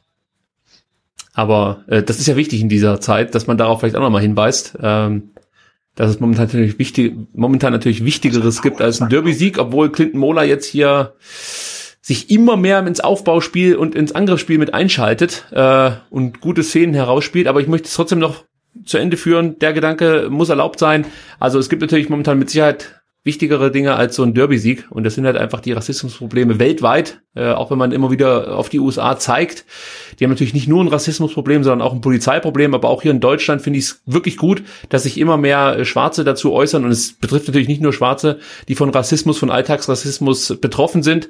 Und man sollte sich da wirklich häufiger Gedanken drüber machen, ob man bei dem einen oder anderen Familienfest mitlacht, wenn der äh, creepy Onkel wieder einen dummen Rassismusspruch bringt oder ob man nicht die Stimme erhebt. Denn ich finde, es ist aktuell einfach Zeit, dass man sich dagegen wehrt und das nicht mehr einfach so durchgehen äh, lässt und ähm, dann auch vielleicht auch im privaten Haushalt hier und da mal ein Zeichen gegen Rassismus setzt, ja. Denn ich halte ich persönlich halte es damit, äh, wie auch hier im Podcast, für mich ist, ist jeder Tag ein Antirassismus-Tag und nicht nur beim VfB, äh, beim VfB, sorry, beim DFB dann eben einmal im Jahr. Und ähm, ja, es reicht nicht nur gegen oder nicht rassist, rassistisch zu sein. Ich glaube, es ist ganz wichtig, dass man auch ähm, wirklich gegen Rassismus vorgeht. Und das ähm, passiert leider zu selten in unserer Gesellschaft. So, jetzt geht's wieder um den Derby-Sieg, aber da sieht ja, ja, ja, und der KSC. Nach, ja, nach leichtem Ballverlust im Mittelfeld hat Ruckmann jetzt eine richtig gute Chance, aber auch da wieder, ne, Bresig den Ball im Mittelfeld verdaddelt und dann geht das auch zu einfach für einen KSC.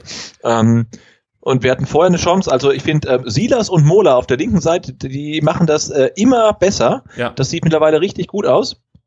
Also man muss sagen, sie haben hier und da natürlich noch ihre Probleme, gerade was das Timing angeht, was, was gute Pässe angeht und so. Aber du merkst halt einfach, dass da zwei Spieler sind, die wollen irgendwie was kreieren, die wollen was machen. Du hast das Gefühl, wenn da vielleicht noch einer dabei wäre, der noch ein Stück weit mehr Qualität mit auf den Platz bringt, ja, Äh, oder, oder halt auch die Erfahrung zu sagen, okay, das ist Auch. jetzt vielleicht mal ein Angriff, den, den brechen wir dann doch mal ab oder wir spielen jetzt doch mal. Klar, wir haben viele Leute, die hintenrum quer spielen, aber klar, du bräuchst halt jemand, der auch vielleicht noch ein bisschen erfahrener ist, aber die zwei haben auf jeden Fall äh, Bock zu kicken und natürlich müsste sie das auch wissen, dass man dann in der mm, 55 Minute nicht mit Hackentricks anfängt beim 1 zu 1 in so einem Spiel.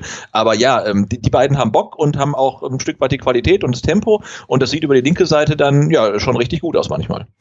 Sebastian, Frage. Wir schreiben bei mir zumindest jetzt die 68. Minute und ähm, Ich wollte auch fragen, man, man könnte mal, oder? ja, es ist vielleicht jetzt nicht mal angebracht zu sagen, komm, wir versuchen dieses Spiel zu gewinnen. Ja. Also das muss ich sagen, also mir wechselt äh, äh, Pellegrino ähm, Materazzo durchgehend zu spät. Also Und? das, ich, Oft auch falsch. Also sorry, dass ich das so sagen muss, aber erinnere dich an das Bielefeld-Spiel. Da ging das im Endeffekt los, als man Karasor für Gomez gebracht hat und alle sich Ja. gefragt haben, was soll das jetzt? Silas kann man mal probieren, aber bringt natürlich relativ wenig. Ähm, und äh, in den letzten Spielen hat er auch nicht mehr so das ganz glückliche Händchen bewiesen, obwohl der VfB insgesamt gesehen, ja, das, das darf, darf man natürlich nicht außer Acht lassen, schon die Mannschaft ist, die am meisten Qualität von der Bank reinbringt. Ich glaube, wir haben zwölf oder 13 Tore nach oder durch Einwechselspieler ähm, erzielt. Das ist Liga-Bestwert. Äh, also das ist schon so, dass der VfB Qualität von der Bank bringen kann, aber sorry, ich, muss- ich habe gerade Silas Ballannahme gesehen. ich glaube, Silas wollte, hat gerade einen Übersteiger gemacht, hat aber dabei übersehen, dass gar kein Gegenspieler da stand. Also das ist jetzt schon ein bisschen, ein bisschen drüber, was er da macht. Ähm, ich meine, klar, es provoziert ein Stück weit. Das ist in dem Spiel vielleicht jetzt nicht nicht das Falscheste, aber natürlich sollte eigentlich äh, ja die die Effizienz im Vordergrund stehen und das ist vielleicht jetzt ein bisschen zu viel ähm, Hackespitze. Ähm, ja, aber zum Thema Wechsel, also zu spät, aus unserer Sicht dann auch nicht immer ähm, so richtig ähm, optimal die Wechsel. Also ich finde, man kann schon festhalten, dass Materazzo jetzt niemand ist, äh, äh, der durch seine Wechsel das Spiel die oder die Spiele bislang positiv beeinflusst hat. Interessant ist, dass ähm, Eichner jetzt äh, Marco Thiele bringt, einen Abwehrspieler oder einen Defensivspieler. Äh, also da scheint es so zu sein, als ob der KSC sagt, komm, wir nehmen den Punkt ähm, und, und gehen hier nicht auf Sieg, was mich eigentlich ein Stück weit wundert, weil der KSC braucht die drei Punkte genauso dringend wie der VfB, weil denen laufen Ja. natürlich jetzt auch die, die Spiele davon. Aber es scheint so zu sein, als ob der Eichner sich sagt, komm, den Punkt, damit haben wir überhaupt nicht gerechnet, das ist besser als nichts und äh, führt ja letzten Endes auch dazu, dass wir mindestens auf Platz ähm, 16 bleiben. Und wenn sie verlieren, würden sie abrutschen auf Platz 17. okay, du machst, hm, dann bin ich mal gespannt, was Gonzalo Castro und Nico Gonzalez hier so machen. al wieder mit einem katastrophalen ersten Kontakt. Es gibt äh, es gibt Freistoß, ja, es gibt Gelb. Was, ich weiß nicht, was er da jetzt gemacht Das war jetzt für mich eher nach so einem etwas unübersichtlichen Szene aus. Hand, ach, wegen Hand kriegt er Gelb. Okay. Naja. Ich möchte mal den ersten Kontakt sehen. Das ist etwas, was mich heute wirklich stört. Also gut, al ja, kann, kann ein Mayo die Brust rutschen. Ist okay. Aber al das ist so merkwürdig. Du siehst diesen Spieler die ganze Zeit und denkst, ach, ey, können wir da nicht einen besseren Stürmer irgendwie auf den Platz äh, schicken? Und dann schaust du so die Werte an und es ist nicht so schlecht. Ich muss es nochmal sagen. Er macht eigentlich insgesamt keine allzu schlechte Partie. Also. Nee, also ich denke, er, ist, er liefert auch über, über die Saison gesehen eigentlich genau das, was du von ihm erwartet hast. Ähm, und, und wäre damit halt ein perfekter Stürmer Nummer zwei. Und wir haben jetzt aber mhm. die Situation, dass er eigentlich jetzt Stürmer Nummer eins ist. Und dafür finde ich, ist es dann grundsätzlich zu wenig. Nicht, weil er nicht das abruft, was er kann, sondern weil das einfach so das ist, was er halt als Zweitligastürmer bringt. Und ich denke, das ist wirklich vollkommen okay. Ähm, aber wir, der VfB bräuchte, um aufzusteigen, eigentlich noch einen Stürmer, einen klaren Stürmer Nummer eins, der deutlich treffsicherer ist. Und ja. den hat er schlichtweg nicht. Also er bräuchte halt einen, ja, oft zitiert, ne, irgendwie einen, einen, einen Terodde, einen Klos, ähm, oder jetzt so jemanden wie, wie Poyampalo beim HSV, der jetzt, äh, ja, in, weiß gar nicht, in einer ähm, Halbserie jetzt auch unfassbar viele Tore geschossen hat. Ähm, jetzt muss ich mal nachfragen, ob das hier bei mir äh, in den Statistiken falsch angezeigt wird. Habe ich das richtig gesehen, dass jetzt Philipp Hofmann und äh, Dominik Kota rausgegangen sind beim KSC?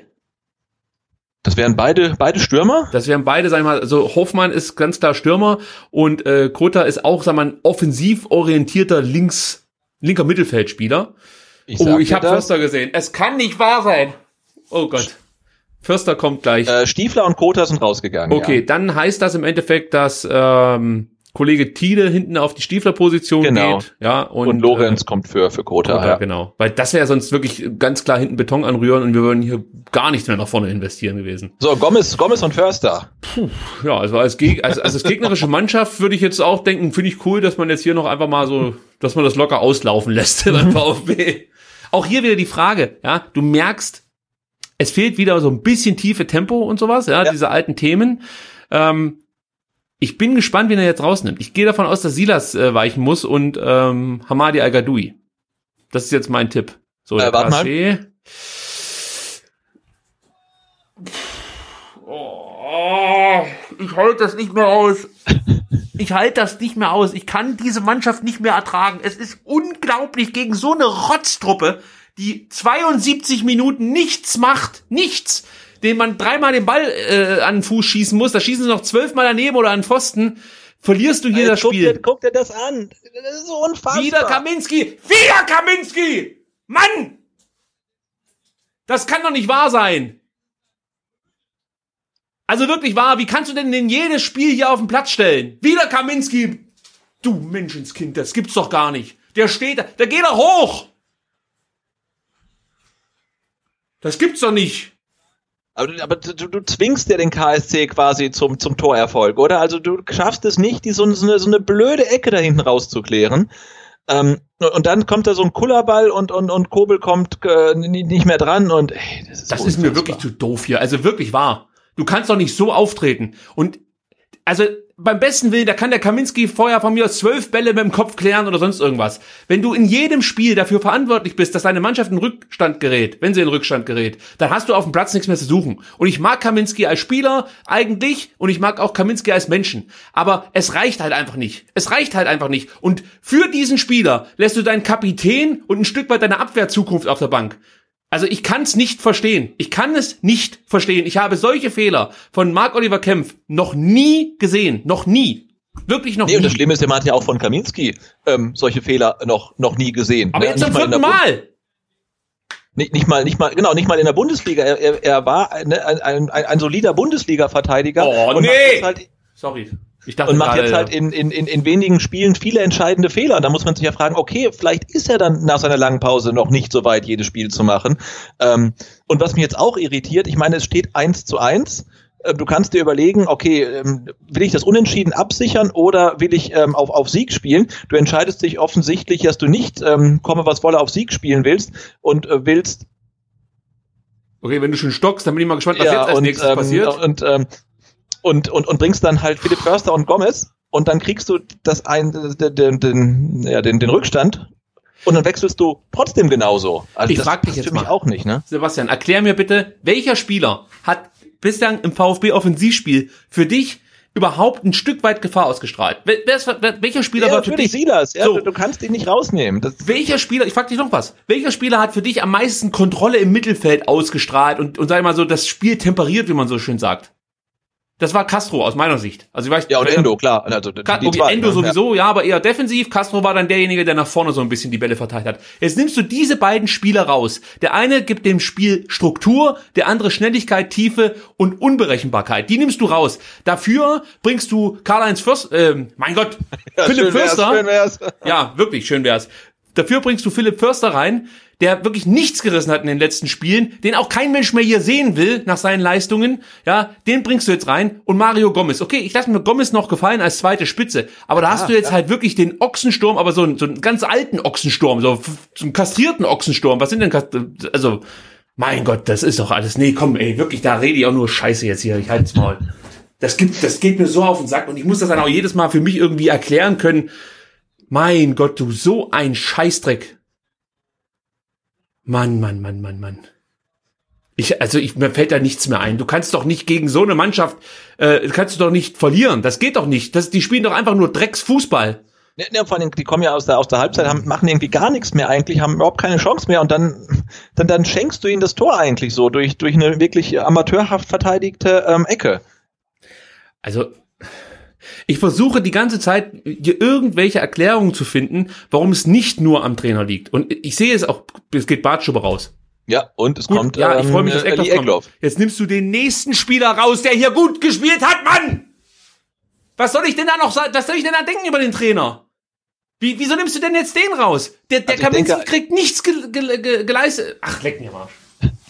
Ja, ich denke, also ich glaube, Materazzo ist mittlerweile relativ verzweifelt. Ne? Also wenn er jetzt ähm, Eckloff doch relativ früh bringt, ähm, das kann man ja machen, ähm, aber dann halt Bartstuber rauszunehmen und nicht Kaminski, ähm, also das ähm, verstehe ich, verstehe ich nicht. Also du spielst jetzt hinten mit Stenzel, Endo und äh, ähm, Kaminski, oder Kaminski. was? Also Das ich, gibt's doch nicht. Ja, ich weiß es auch gar nicht mehr, was wir jetzt genau noch spielen, aber äh, also ich glaube, Materazzo ist ähnlich verzweifelt wie wir. Aber das wollte ich jetzt, ich versuche mich jetzt einfach mal kurz zu beruhigen. Es ist halt echt ein Problem. Also mit diesem Fanradio ist es echt ein Problem. Ich wäre jetzt lieber zu Hause auf dem Sofa und könnte das mit mir selber ausmachen. Ich versuche es aber jetzt einfach nochmal. Ja? Also wenn wir hier schon live sind, dann soll es ja auch halbwegs normal zu, zugange gehen. Jetzt, ohne jetzt groß eine Trainerdiskussion anfangen zu wollen, frage ich dich jetzt als, als Zuschauer, wie soll man das jetzt noch nachvollziehen können, dass ein Trainer eigentlich die Leute rausnimmt, äh, rausnimmt, die ähm, für mich so ein Stück weit noch Qualität ins Spiel gebracht haben des VfB. Ja, Bartschuber hinten mit seiner Sicherheit, Castro im Mittelfeld mit einem soliden Spiel und äh, auf der anderen Seite der gefährlichste VfB-Angreifer, möchte ich mal sagen, Silas Wamankituka. Und das sieht man eigentlich regelmäßig. Wie soll man das jetzt noch als, als Fan sich erklären können, dass es nicht ein Trainerproblem ist? Also ich, ich, ich kann es mir nicht erklären und ich würde mir auch mal wünschen, dass halt die Fragen mal konkret gestellt werden oder in, in, in der Pressekonferenz. Also warum er so gewechselt hat, äh, wie er gewechselt hat. Vielleicht hat er auch eine gute Begründung dafür und wir sind halt einfach nicht, nicht, nicht Doof. smart genug, um das so zu sehen auf dem, auf dem Platz. Ähm, aber ich kann es für meinen Teil nicht nachvollziehen. Ich auch nicht. Und ich kann auch nicht nachvollziehen, dass Mario Gomez jetzt diese Chance nicht reinmacht. Alter. Ich halt, das ist gut. Also, das Thema hier mit der zweiten Liga ist für mich beendet. Sag ich dir so, wie es ist. Das hat nichts mit Pech zu tun oder mit Kopf oder so. Das ist jetzt eine Qualitätsfrage. Es tut mir wirklich leid. Also das ist einfach zu häufig, dass bei uns nichts mehr passt. Hinten und vorne nicht. Das, der Kader ist so schwach. Das ist alles. Wir sind, wir sind nicht unglücklich oder haben irgendwie das Pech, dass sich alle gegen uns hinten reinstellen. Das ist eine Qualitätssache. So, ein, so eine Chance musste halt reinmachen. Das ist Und halt wäre so. ein Traum gewesen. Förster auf Gomez und der Ausgleich. Ne? Ähm, und dann hätte Philipp Förster in der 92. noch den Siegtreffer gemacht. Aber ähm, Das ist Qualität, die hier fehlt und dann äh, muss man es einfach so ansprechen, wie es ist. Also aus meiner Sicht hat ein Mistintat äh, Fehler gemacht in der Kaderzusammenstellung, die er nicht korrigiert hat in der Winterpause. Das muss man so klar, ganz klar sagen. Du hast gemerkt, der VfB hat keinen Knipser, keinen, der zuverlässig Tore erzielt. Ich find's löblich, dass man versucht hat, Grand zu verpflichten. Das ging offensichtlich schief, aber auch da muss einem klar sein, dass ein Mitkonkurrent in der zweiten Liga, der ums Überleben gekämpft hat zu dem Zeitpunkt, nämlich Bochum, nicht einfach mal den besten Stürmer gehen lässt. Also da hätte man vielleicht dann zwei, drei andere Spieler noch äh, präsentieren müssen und vielleicht auch ins Risiko gehen müssen und einen Spieler holen, der entweder zu teuer ist oder wo man sich nicht ganz sicher ist, ob äh, der dann wirklich auch die Verstärkung ist, die man sich erhofft. Aber gar nichts zu machen, halte ich im Nachhinein für einen ganz, ganz großen Fehler. Da muss man sagen, hat man äh, defensiv den Kader falsch zusammengestellt. Dir fehlt rechts, ein Rechtsverteidiger, zumindest eine Alternative für Stentel. Dir fehlt ein Linksverteidiger, als dir klar war, dass ähm, wie heißt der, Insua geht und Borna Sosa eigentlich auch nie so richtig abliefern konnte, hättest du dir noch einen richtigen Linksverteidiger holen müssen. Klar, mit ähm, Mola hast du jetzt Glück gehabt, dass du jemanden verpflichtet hast, der das ganz okay spielt. Ja. Aber auch da musst du zupacken und dann fehlt einfach noch ein Innenverteidiger mit dem rechten Fuß. Avuja kann es nicht leisten, der hat zu oft äh, schlechte Spiele gezeigt. Also hättest du dir noch einen, einen Innenverteidiger holen müssen, der einen rechten Fuß hat, so dass du nicht in die Situation kommst, dass du drei Linksfüßer hast, die alle spielen wollen, aber du kannst nur zwei spielen lassen und bei dem einen musst Glück haben, dass er nicht ständig einen Fehlpass äh, äh, spielt. Also das ist ein Qualität, Qualitätsproblem, dass man zumindest in der Winterpause hätte in Angriff nehmen müssen. Und hier muss man Misslintat definitiv einen Vorwurf machen, dass er das nicht getan hat. Ja, sehe seh ich genauso. Also die Winterpause äh, nicht für Ver Verstärkungen zu nutzen, das halte ich auch. Ähm, war damals schon so, dass man dachte, ah, kann das gut gehen? Äh, er war ja ganz überzeugt, aber mittlerweile muss man sagen, nö, das, das war halt ähm, klar, klar ein Versäumnis. Absolut. Und das nächste. Zumal ja, zumal ja Geld, Geld ähm, auch, also weiß nicht, wir reden ja dann, äh, relativ selten über Geld äh, beim VfB. Das ist ja, zeigt ja auch, wie gut man eigentlich aufgestellt ist, aber ähm, durch den Verkauf von Askasiba war ja auch Geld da einfach. Ne? Also selbst wenn man keins äh, in der Hinterhand gehabt hätte für so einen Transfer ja, also Geld sollte jetzt nicht das allergrößte Problem sein. Ähm, ich hätte natürlich jetzt keinen Stürmer verpflichtet für 10 Millionen oder sowas Verrücktes, ja. Aber also, dass du halt einfach gar keine Alternative mehr hast äh, zu den Spielern, die wir jetzt auf dem Platz haben, Gomez und Al Gadoui, äh, ist, ist halt einfach ja, ein bisschen blau, blauäugig gewesen. Und jetzt kann man natürlich sagen, hey, zu Beginn der Rückrunde sah das auch noch ganz okay aus und wir haben unsere Spiele gewonnen. Das stimmt zwar, da gebe ich jedem recht, der das sagt, aber man konnte aus meiner Sicht in der Hinrunde bereits sehen, dass dem VfB einfach ein Knipser fehlt. Und das haben wir dann auch, glaube ich, mehrfach thematisiert im Podcast. Also, wenn wir das bemerken und die Fans, also die anderen Fans das auch bemerken, dann sollte es vielleicht auch ein Sven Missentat merken und äh, da ein Stück weit den Kader nachschärfen. Äh, ja, im Endeffekt kann dir das den Aufstieg kosten, ist so. Ja, absolut, klar. Aber ich muss mittlerweile gestehen, das ist mir, also ich darf es eigentlich vielleicht gar nicht sagen in so einem Fanradio, mir ist es mittlerweile echt egal, ob der VfB aufsteigt oder nicht. Also weil, weil so macht es halt einfach keinen Spaß. Und ähm, dann, weißt du, wenn man dann klare Ansagen macht und sagt, okay, man bleibt halt in der in der äh, zweiten Liga und geht das Thema nochmal an mit dann irgendwie auch vielleicht wirklich einem Kader, der anders zusammengestellt ist, ähm, da habe ich dann vielleicht echt mehr Lust drauf, als mich dann halt irgendwie in der ersten Liga äh, von irgendwelchen äh, Clubs wie, wie Leipzig halt auseinanderschießen zu lassen. Und also das das habe ich für mich so festgestellt. Ich habe da und wenn du mich jetzt fragst oder ich frage dich mal, ähm, wenn du jetzt die Wahl hättest zwischen Platz drei und Platz vier, ich nehme auf jeden Fall Platz drei, weil jedes Jahr zweite Liga wirft dich unglaublich weit zurück in, in, in also ist halt oder anders, du musst ich muss anders antworten. Eigentlich ist die Frage, auf was kommt es mir eigentlich an, wenn ich den VfB sehen zuschaue? Möchte ich, dass die maximal erfolgreich sind? Ja, oder mag ich halt einfach zum Beispiel das Zusammensein mit, mit den Fans, mit, äh, also wenn wir uns beim Becherpfand treffen, sowas und also ist mir das wichtiger als, als der ganze Erfolg so, also Euroleague oder sonst irgendwas. Und wenn ich sage, nee, es kommt mir eigentlich nur auf dieses Fansein an, dann äh, kann ich mit der zweiten Liga eigentlich ganz gut leben, weil vor allem dann auch die Mannschaften, gegen die wir spielen, Fankultur mitbringen. Ja, in der Bundesliga sind halt viele Mannschaften dabei, die sind mir so scheißegal und, und, und von Fans kann ich da gar nicht reden, von Gästefans, weil das halt irgendwelche äh, Familien sind, die sich da so ein Familienpaket kaufen jedes Wochenende und sich dann da hinsetzen und äh, auch bei 0-0 anfangen, die Laola zu machen. Also auf so einen Scheiß habe ich halt einfach keinen Bock. Ähm, aber wenn ich halbwegs mir ist es auch scheißegal, was der Clement da macht. Wenn ich halbwegs äh, Erfolg möchte, ja, dann ist es ganz klar, du musst aufsteigen. Es kann nicht gut sein, noch mal ein Jahr in dieser Liga zu bleiben, weil dein Kader wird schlechter werden. Du wirst der, du wirst auch nicht erleben, dass, dass die eigenen Jugend jetzt noch mal mehr Chancen einräumen würden. Der Druck steigt ja, im nächsten Jahr unbedingt aufsteigen zu müssen. Also der Rückschluss wird sein, dass es ähnlich läuft, wie es äh, beim HSV gelaufen ist. Du wirst dir noch mehr gestandene Zweitligaspieler holen, vielleicht die besten Zweitligaspieler, die du noch kriegen kannst und wirst dann da, äh, wirst dann hoffen, dass die es dann irgendwie, irgendwie gewuppt bekommen. Das könnte dann auch klappen, aber es hat halt, oder es gibt halt Gründe, warum einzelne Spieler bislang nur in der zweiten Liga erfolgreich waren, weil es fürs Tempo nicht hundertprozentig der ersten Liga reicht. Das ist halt eine komplett andere Spielweise.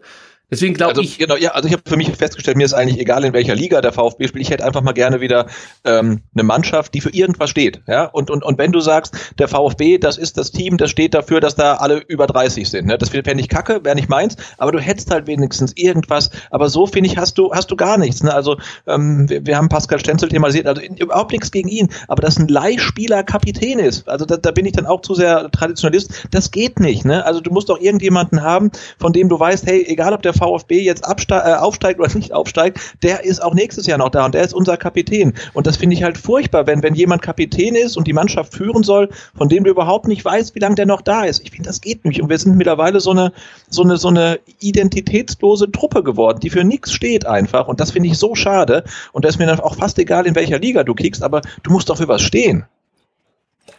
So, jetzt bin ich gespannt, was mit Al-Gadoui passiert, der da den Ellbogen ausgefahren hat. Ja, das könnte auch für ihn ähm, der frühzeitige Feierabend sein.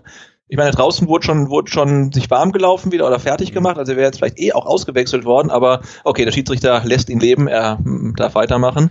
Also äh, da auch nochmal die Frage, der VfB wird oh, jetzt, jetzt kommt neu, noch ein spannender Wechsel für wird jetzt eine Nathaniel Phillips bringen und Orel ja. Mangala.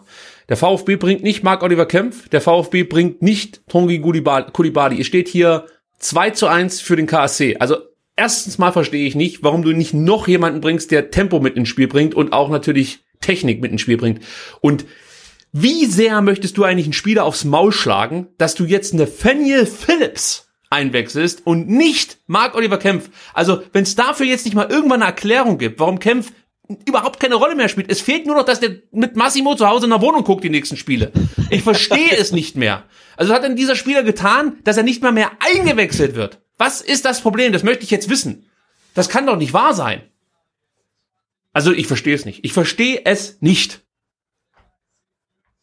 Also alles, was du, ich, ich, man überlegt ja dann so, wenn, wenn der VfB absteigt, wie könnte jetzt die Zukunft aussehen? Man hat dann die Hoffnung, okay, du hast eigentlich mit Misslintat einen guten Kaderplaner mit weiter jemanden, der ein neues revolutionäres Spielsystem mit in diese, diese Liga bringt oder beziehungsweise zumindest zu uns, äh, zum VfB wo man sich auch wieder die Frage stellen muss, hey, wie kann es eigentlich sein, dass du nach einem halben Jahr sagst, ey, das war alles scheiße, wir, wir, wir entlassen den Trainer. Das ist eigentlich schon der erste Fehler, den du als äh, Sportdirektor gemacht hast. Ja? Du kannst nicht einfach jemanden entlassen, der nach einem halben Jahr ein komplett neues, also noch nicht mal ein anderes, sondern ein komplett neues Spielsystem einer komplett neu zusammengestellten Mannschaft noch nicht zu 100 Prozent äh, übergestülpt hat. Und trotzdem standst du ja noch gut da in der Tabelle. Ja? Also hier ging es offensichtlich um Probleme zwischen Mistentat und Walter und zwischen Walter und der Mannschaft. Also da hätte ich mir schon ein Stück weit er, erhofft, dass Misslintat über seinen eigenen Schatten springt und der Mannschaft zum ersten Mal schon sagt, hier sind eure Grenzen. Der Trainer bleibt. Wir ziehen das durch. Wenn ihr keinen Bock habt auf komplexen Fußball, dann geht. Aber der bleibt. Aber stattdessen hat er seine eigene Unzufriedenheit über das, was Walter bislang gezeigt hat und wie er auftritt, sehr autoritär, meinungsresistent, möchte ich fast schon sagen, ähm, hat er zum Anlass genommen, um ihn hier schnell abzusägen. Und das fällt ihm jetzt so ein Stück weit wieder auf die Füße. Weil die Mannschaft macht, was sie will. Die setzt auch nicht das um, was, was Matarazzo ähm, hier bringt. Und jetzt haben wir ein Problem. Jetzt musst du eigentlich einen Trainer haben, vor dem jeder Respekt hat, ja, der auch schon bewiesen hat, dass er kann. Und das haben sie nicht vor, vor Matarazzo. Es nützt nichts, äh, hohen Fußball-Sachverstand zu haben. Äh, Beispiel Tedesco und Schalke. Ja, da kommt auf einmal der alte Hüb Stevens auf den Platz, wo sich jeder in die Hose scheißt, wenn, wenn er irgendwas gegen den Trainer sagt, und der rettet die Mannschaft vor einem Abstieg. Und du bist jetzt genau in der Situation, wo du eigentlich mit so einem Trainer wie Materazzo aktuell gar nichts mehr erreichst. Weil all die Ideen, die er hat, sind einfach nur ähm, oder begründen auf Fußballphilosophie, die richtig sein mag, aber die bringen dich aktuell nicht weiter. Du brauchst jetzt eigentlich jemanden, der diese Mannschaft in die Schranken weist und gleichzeitig aber äh, es schafft, diese Mannschaft stark zu reden und die Qualitäten ganz klar auf den Platz zu bringen. Und du musst aussortieren. Du musst einfach jetzt auch mal knallhart aussortieren und musst auf die Leute setzen, auf die du auch in den nächsten Jahren setzen möchtest. Und da gehört halt ein Stenzel nicht dazu. Da gehört halt ein Nathaniel Phillips nicht dazu. Da gehört auch ein ba Holger Bartschuber nicht mit dazu.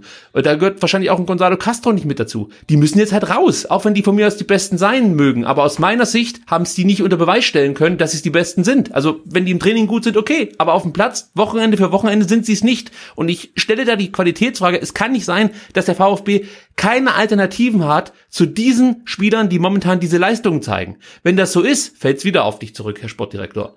Also hier bin ich mal gespannt, wie die nächsten Tage und Wochen so verlaufen werden in Stuttgart. Genau, weil entweder, das hatten wir schon ein paar Mal, ähm, ein paar Mal ähm, thematisiert, entweder du hast so überragende Qualität, dass du auch quasi mit elf Einzelspielern fast jeden Gegner besiegst, oder du hast so einen starken Team-Spirit, wie jetzt diese Saison zum Beispiel Bielefeld den zeigt, die sicherlich keinen besseren Kader haben als der VfB, aber die in eine Mannschaft sind, ne? Und die, die ein Ziel haben, dass sie, dass sie dann vereint und die halt als Mannschaft da jetzt durchgehen. Und das kann der VfB nicht bieten und dann anscheinend auch nicht genug Qualität, um das halt ähm, mit elf Einzelspielern ähm, hinzubekommen. Ja, und so reicht's dann auch nicht gegen den KSC, die ja heute echt bieder gespielt haben. Ne? Und den hast du ähm, ein, ein, Tor irgendwie geschenkt. Zwei. Und, und ja, eigentlich zwei. Und dann gab's auch so eine Standardsituation, die du halt beschissen verteidigt hast. Also ja, also der KSC muss gar nicht viel machen, um dieses Spiel zu gewinnen. Ähnlich wie auch Osnabrück schon nichts machen musste, um äh, Endo fehlt nächste Woche, sehr gut. Ja. Äh, ähnlich wie auch Osnabrück schon nichts machen musste, um einen Punkt in Stuttgart zu gewinnen. Und wir sind immer darauf angewiesen, dass der Gegner verkackt. Und ich bleib dabei. Alle haben sich da einen drauf ähm, alle waren sehr froh darüber, dass der VfB äh, gegen Hamburg da noch in der letzten Minute das Siegtor gemacht hat. Aber wir haben davon profitiert, dass der HSV die zweite Halbzeit komplett vergeigt hat. Die sind mit der Einstellung rausgekommen, das Ding ist durch, wir gewinnen hier 3-4-0. Und dann ist uns mehr oder weniger der Ball ins Tor gefallen, aus Versehen, weil Endo da sich einmal einen Zweikampf durchgesetzt hat. Und plötzlich beginnt dann so, so, so eine Maschinerie bei den Hamburgern, dass sie sich nicht wieder selber hochziehen können, ja, äh, und dann auch noch so einen blöden Elfmeter gegen sich bekommen. Auf einmal steht 2-2. So. Ja, und, und- und dann genau hast du Reaktion, ganz kurz, hast du Ja, ja. Reaktion gesehen vom HSV, weil der HSV war es, der nach dem 2 zu 2 äh, dem, dem Siegtreffer näher war als der, als der VfB. Das war so.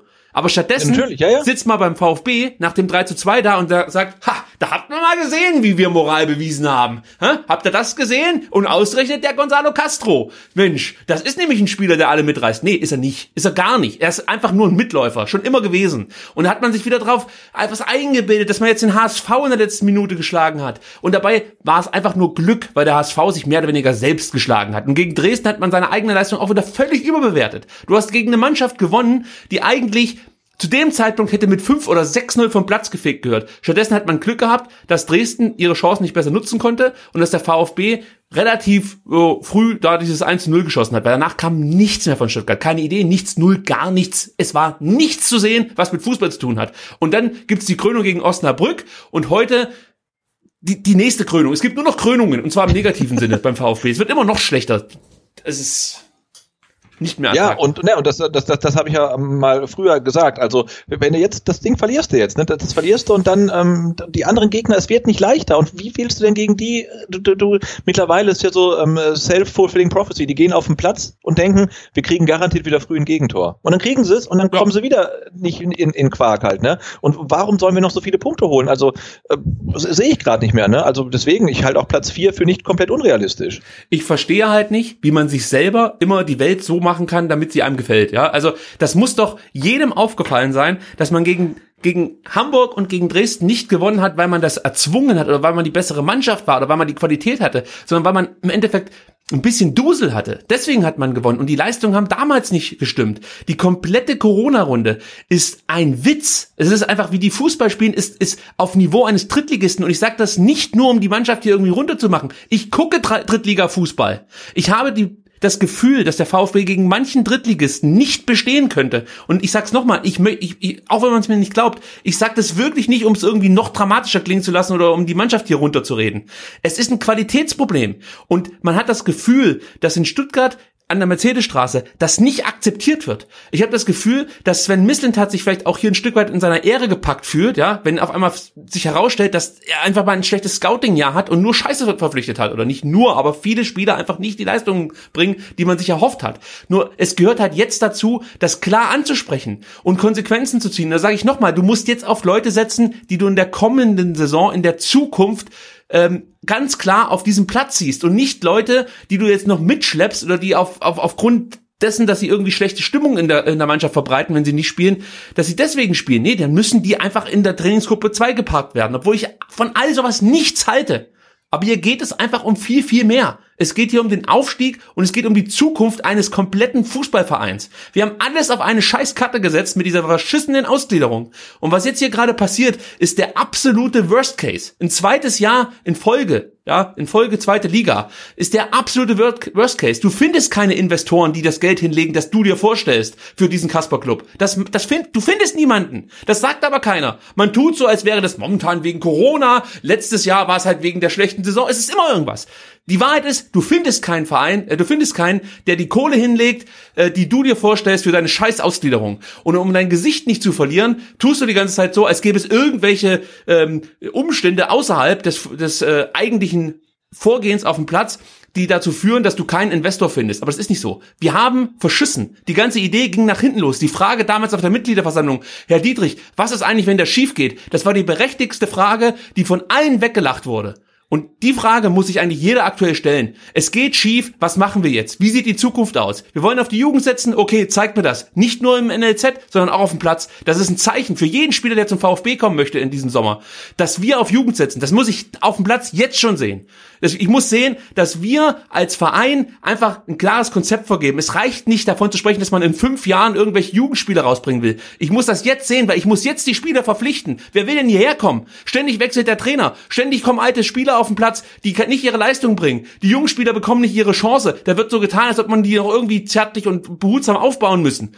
Das geht so nicht. Wir müssen endlich als Verein versuchen, oh Gott, jetzt kommt meine Frau rein, also versuchen, versuchen, ein Konzept vorzugeben, das Zukunfts, dass die Zukunft, äh, äh, das zukunftssicher ist, so möchte ich es fast schon sagen. Ja, und da kann es nicht sein, dass wir ständig Spieler kaufen und Trainer verpflichten. Es ist die Jugend, auf die wir setzen müssen. Es sind einzelne Spieler mit Erfahrung, auf die wir setzen müssen. Und das muss man jetzt sehen. Das, was der VfB aktuell hier darbietet, ist dem ganzen Verein nicht würdig. Und ich, ich hoffe so sehr, dass man das endlich mal ehrlich anspricht und nicht wieder irgendeine scheiß Floskel rausbringt. Es reißt euch keiner den Kopf ab, wenn man Fehler zugibt. Das ist schon immer so gewesen. Nur mir, mir hier ständig Scheiße zu erzählen, uns anzulügen und irgendwas irgendwie so hinzustellen, dass wir Fans angeblich zu dumm wären, um das Ganze nicht zu kapieren, geht mir so verdammt nochmal auf den Sack. Die ganze Mannschaft liegt brach. Jeder Trainer der hier war, spricht davon, dass es in der Kabine nicht stimmt. Es wird von Journalisten, von Moisides und überall angestimmt, dass es in der Kabine nicht stimmt. Warum kann man das nicht mal offen ansprechen? Hier geht gerade alles im Bach runter. Und jeder tut so, als wären die Fans, die das bemerken, die letzten Vollidioten.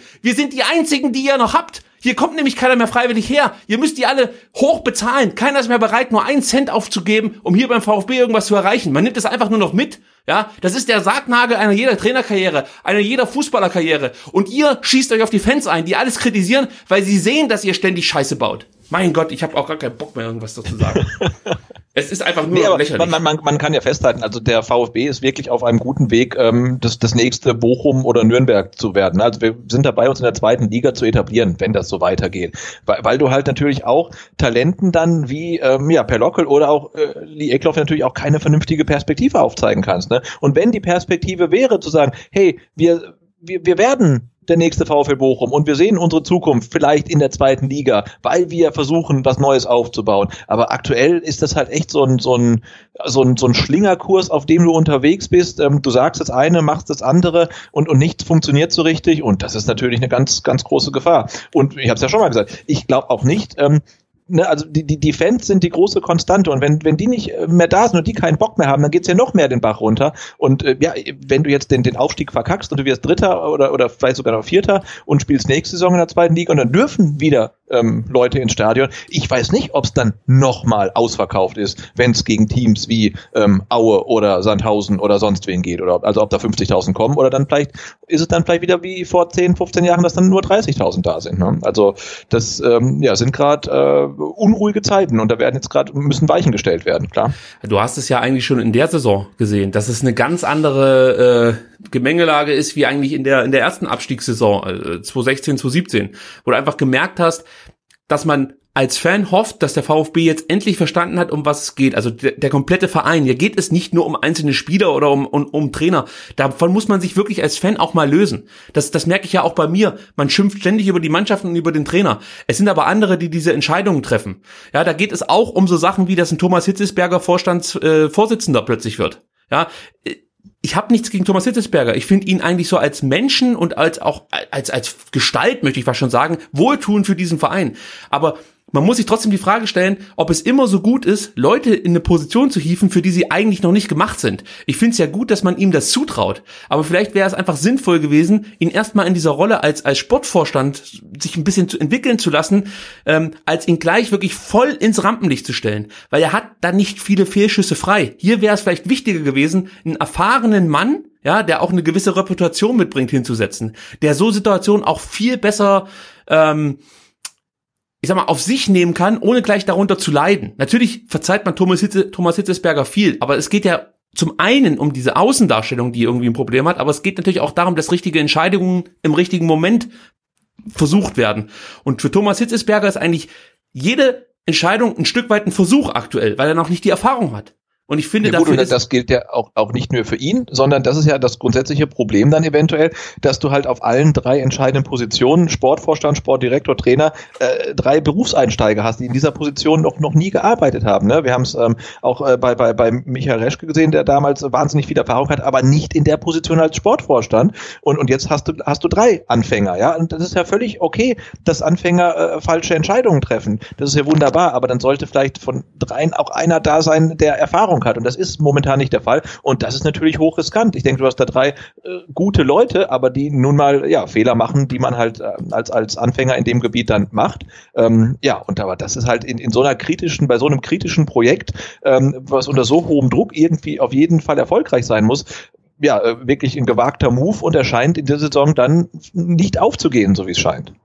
Also ich hätte kein Problem gehabt, den, den Häusler hier mal zum VfB zu holen, ja, weil er einerseits so ein gewieftes Schlitzohr ist, ja, andererseits aber auch ein Stück weit Menschenfänger. Gut, das, das Thema ist an uns vorbeigegangen. Wir, wir haben Thomas Hitzesberger und wie gesagt, es ist einfach für mich deswegen nur ein Punkt, warum ich das anspreche, weil ich nicht immer nur sauer sein kann auf Mannschaft und Trainer, die natürlich, also gar keine Frage, ihre Leistung nicht abrufen, ist ja keine Frage.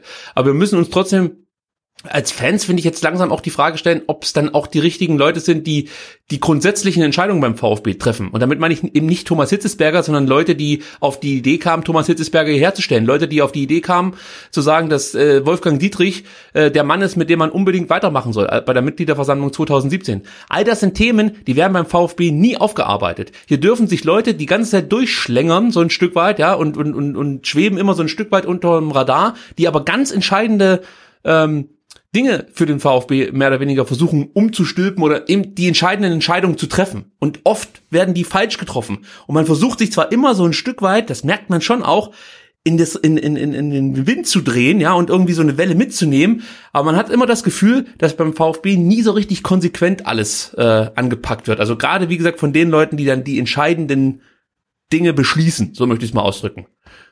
Das, da wo wir jetzt aktuell sind, das ist ja kein Zufall. Das ist eine Entwicklung, wenn man da von außen drauf schaut, die sich abgezeichnet hat in den letzten Jahren. In den letzten 10, 15, vielleicht sogar, ähm, ja, oder sagen wir mal in den letzten 13 Jahren konnte man das sehen, nach der Meisterschaft. Das war, das ist etwas, was sich abzeichnet. Und wenn man wirklich von, von, von außen drauf schaut, sieht man einfach, dass es nur in diese Richtung gehen kann, in die, in die es jetzt ging.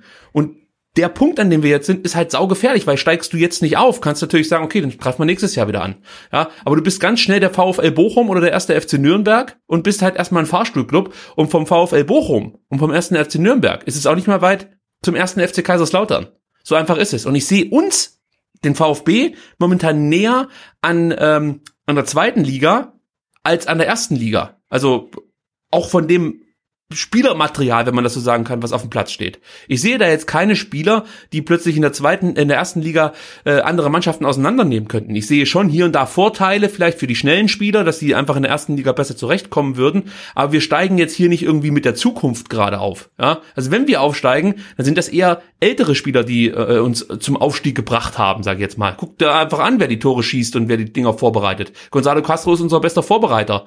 Gut, Nico Gonzalez ist der, der die meisten Tore schießt, aber als Stürmer stehen al und Gomez auf dem Platz. Das sind nicht die Spieler, die in den nächsten Jahren die erste Liga kaputt schießen werden.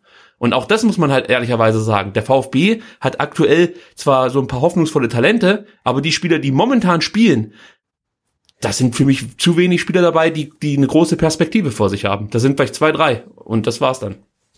Ja, sehe ich genauso. Es ist viel, viel, äh, wie soll man sagen, Flickwerk vielleicht darauf ausgerichtet, halt den, den Aufstieg zu schaffen. Und ja, und wenn er nicht geschafft wird, hast du halt äh, definitiv ein Problem, weil so oder so, egal ob du in der zweiten Liga bleibst oder ob du halt aufsteigst, du, du hast den nächsten Umbruch ja vor der Tür und du wirst halt in dieser Saison nicht getragen von einer Welle der, der Euphorie wie bei der letzten Aufstiegssaison, also wenn es überhaupt dazu kommt. Ne? Ähm, ja, ich bin da auch etwas, etwas ratlos. Also vor allen Dingen, wir haben ja wirklich nach der Corona-Pause gucken wir uns ja Spiel für Spiel immer wieder das Gleiche an irgendwie und sagen immer wieder das Gleiche und es ändert sich nichts. Und das finde ich so, so schade. Also da, da hat man irgendwie keinen, keinen Bock mehr drauf. Ne? Ich hatte es gesagt, eigentlich, ähm, du hast letzte Woche erwähnt, irgendwie auch Rechtfertigungsdruck äh, vor der Familie. Ne? Also wir hatten eigentlich auch ein langes Wochenende geplant, da sage ich, nee, ich muss aber am Sonntag um 13 Uhr zu Hause sein. Dann machst du halt einen Tag weniger Urlaub und dann fragst du dich ja nach 90 Minuten und so einer Darbietung, warum mache ich das überhaupt? Ne? Also warum, warum gebe ich mir das überhaupt? Ich meine, gut, heute war das Wetter schlecht, da hätte man eh nicht rausgehen wollen. Ähm, aber eigentlich ähm, ist es das noch wert, seine Zeit da ähm, zu investieren. Also das ist ja auch, auch eine Entwicklung, die total schade ist. Absolut. Und die ist übrigens nicht nur dem geschuldet, dass wir jetzt eine schlechte Zweitligasaison spielen, sondern das ist auch eine Entwicklung. Also äh, du bist ja, also ich, ich, oder ich rede einfach von mir, ich bin ja bereit, schlechte, äh, einen schlechten Lauf mitzunehmen und, und auch mal ähm, was weiß ich, nicht besonders erfolgreich in der zweiten Liga zu sein und von mir aus äh, nochmal eine extra Runde drehen zu müssen. Aber wenn ich halt sehe, wie wir da hingekommen sind, jetzt mit welchen Leistungen, wie die Mannschaft auftritt, wie der Trainer auftritt, äh, offensichtliche Fehler, wir haben es ja vorhin schon angesprochen, dass man sich eben keinen Stürmer in der Winterpause holt, obwohl jeder erkennt, dass es da fehlt, dass wir nicht weiter auf Tempo setzen, obwohl man da auch erkennt, dass es fehlt, dass Spieler regelmäßig spielen, die eindeutig nicht ihre Leistung gebracht haben, dass es keine Erklärungen gibt für Dinge, die wir Fans bemerken, die nicht nur wir Fans, sondern auch die Presse bemerken, aber keiner spricht es an. Warum sitzt ein, äh, ein Kempf nur noch auf der Bank?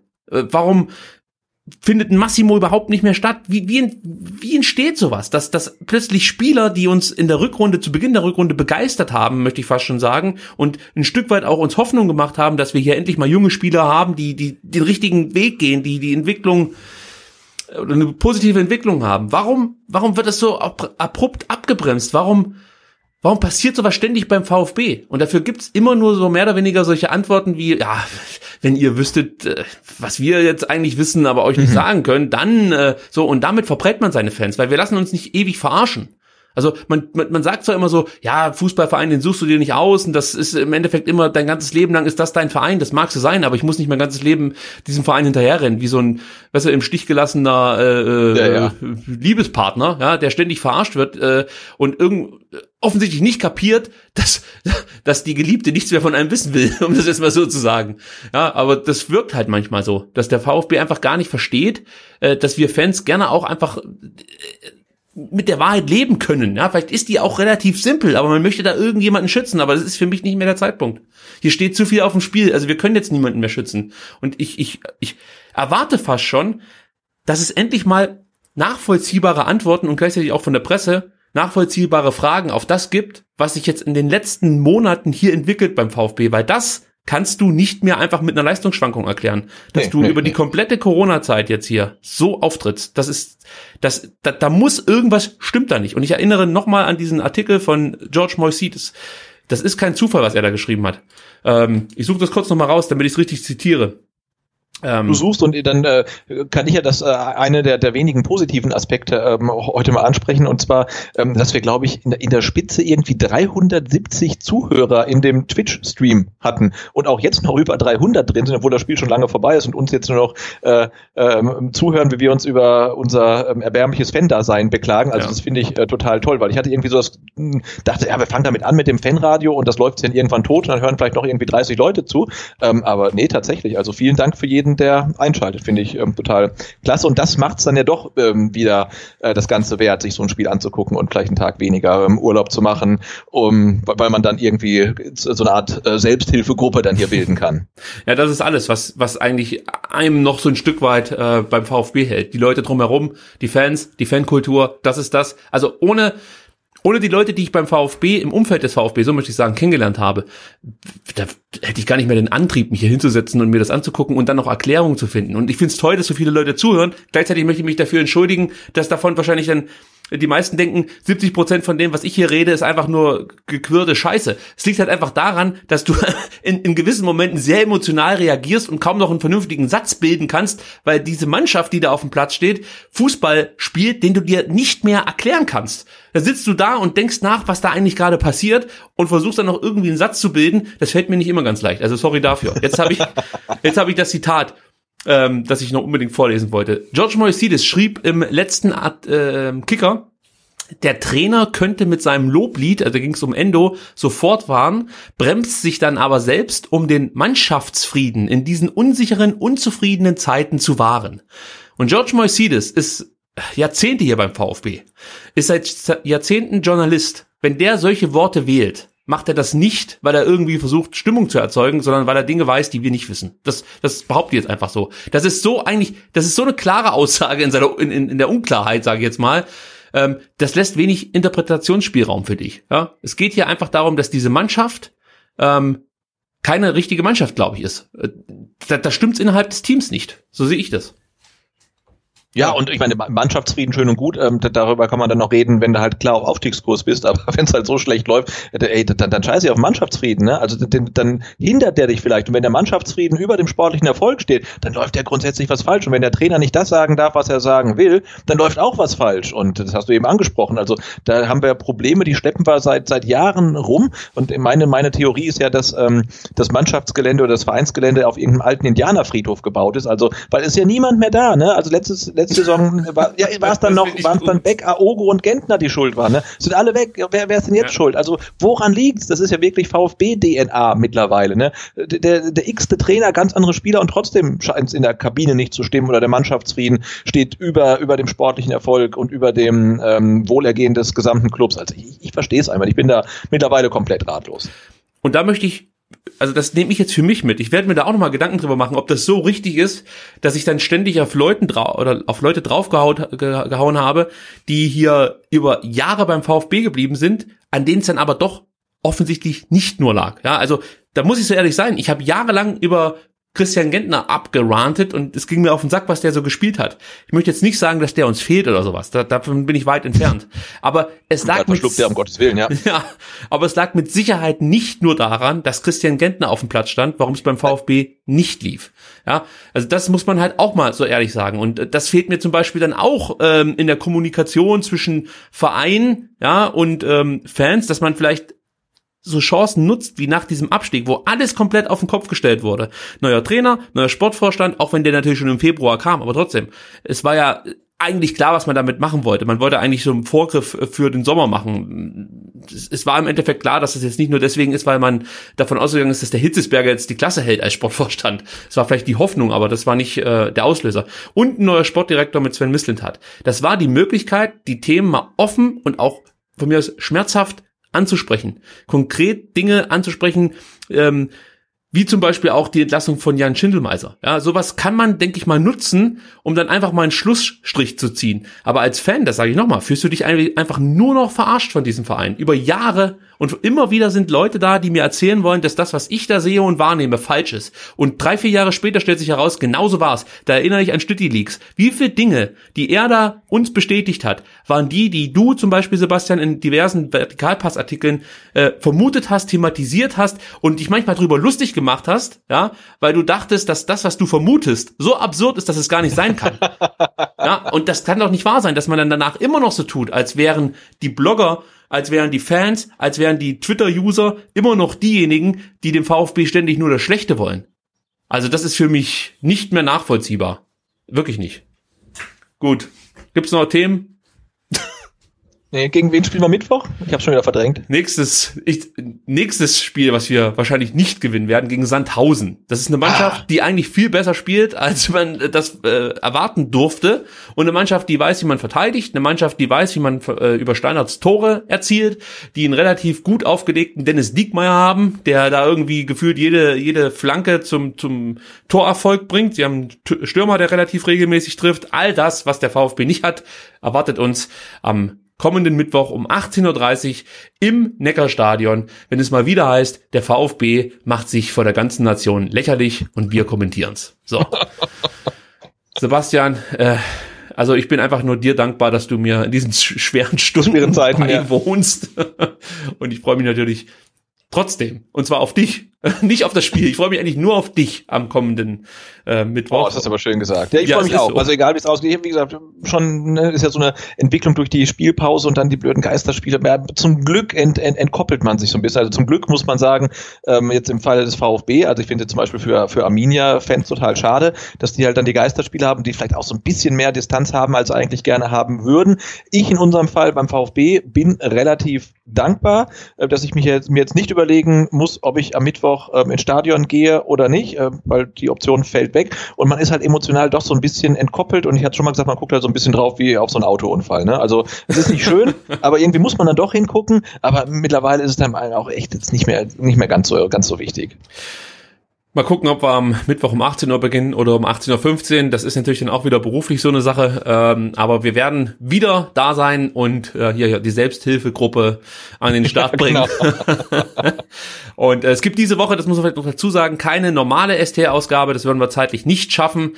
Die nächste normale STR-Ausgabe gibt es dann praktisch in der kommenden Woche, nachdem wir dann äh, zuerst gegen Sandhausen gespielt haben, anschließend dann gegen Nürnberg gespielt haben und dann äh, vielleicht schon wissen, in welche Richtung das geht mit dem VfB in der kommenden Saison. Sebastian. Genau, VfB Fußball-Feiertage. Drei Spiele in sieben Tagen. Großartig. Schön.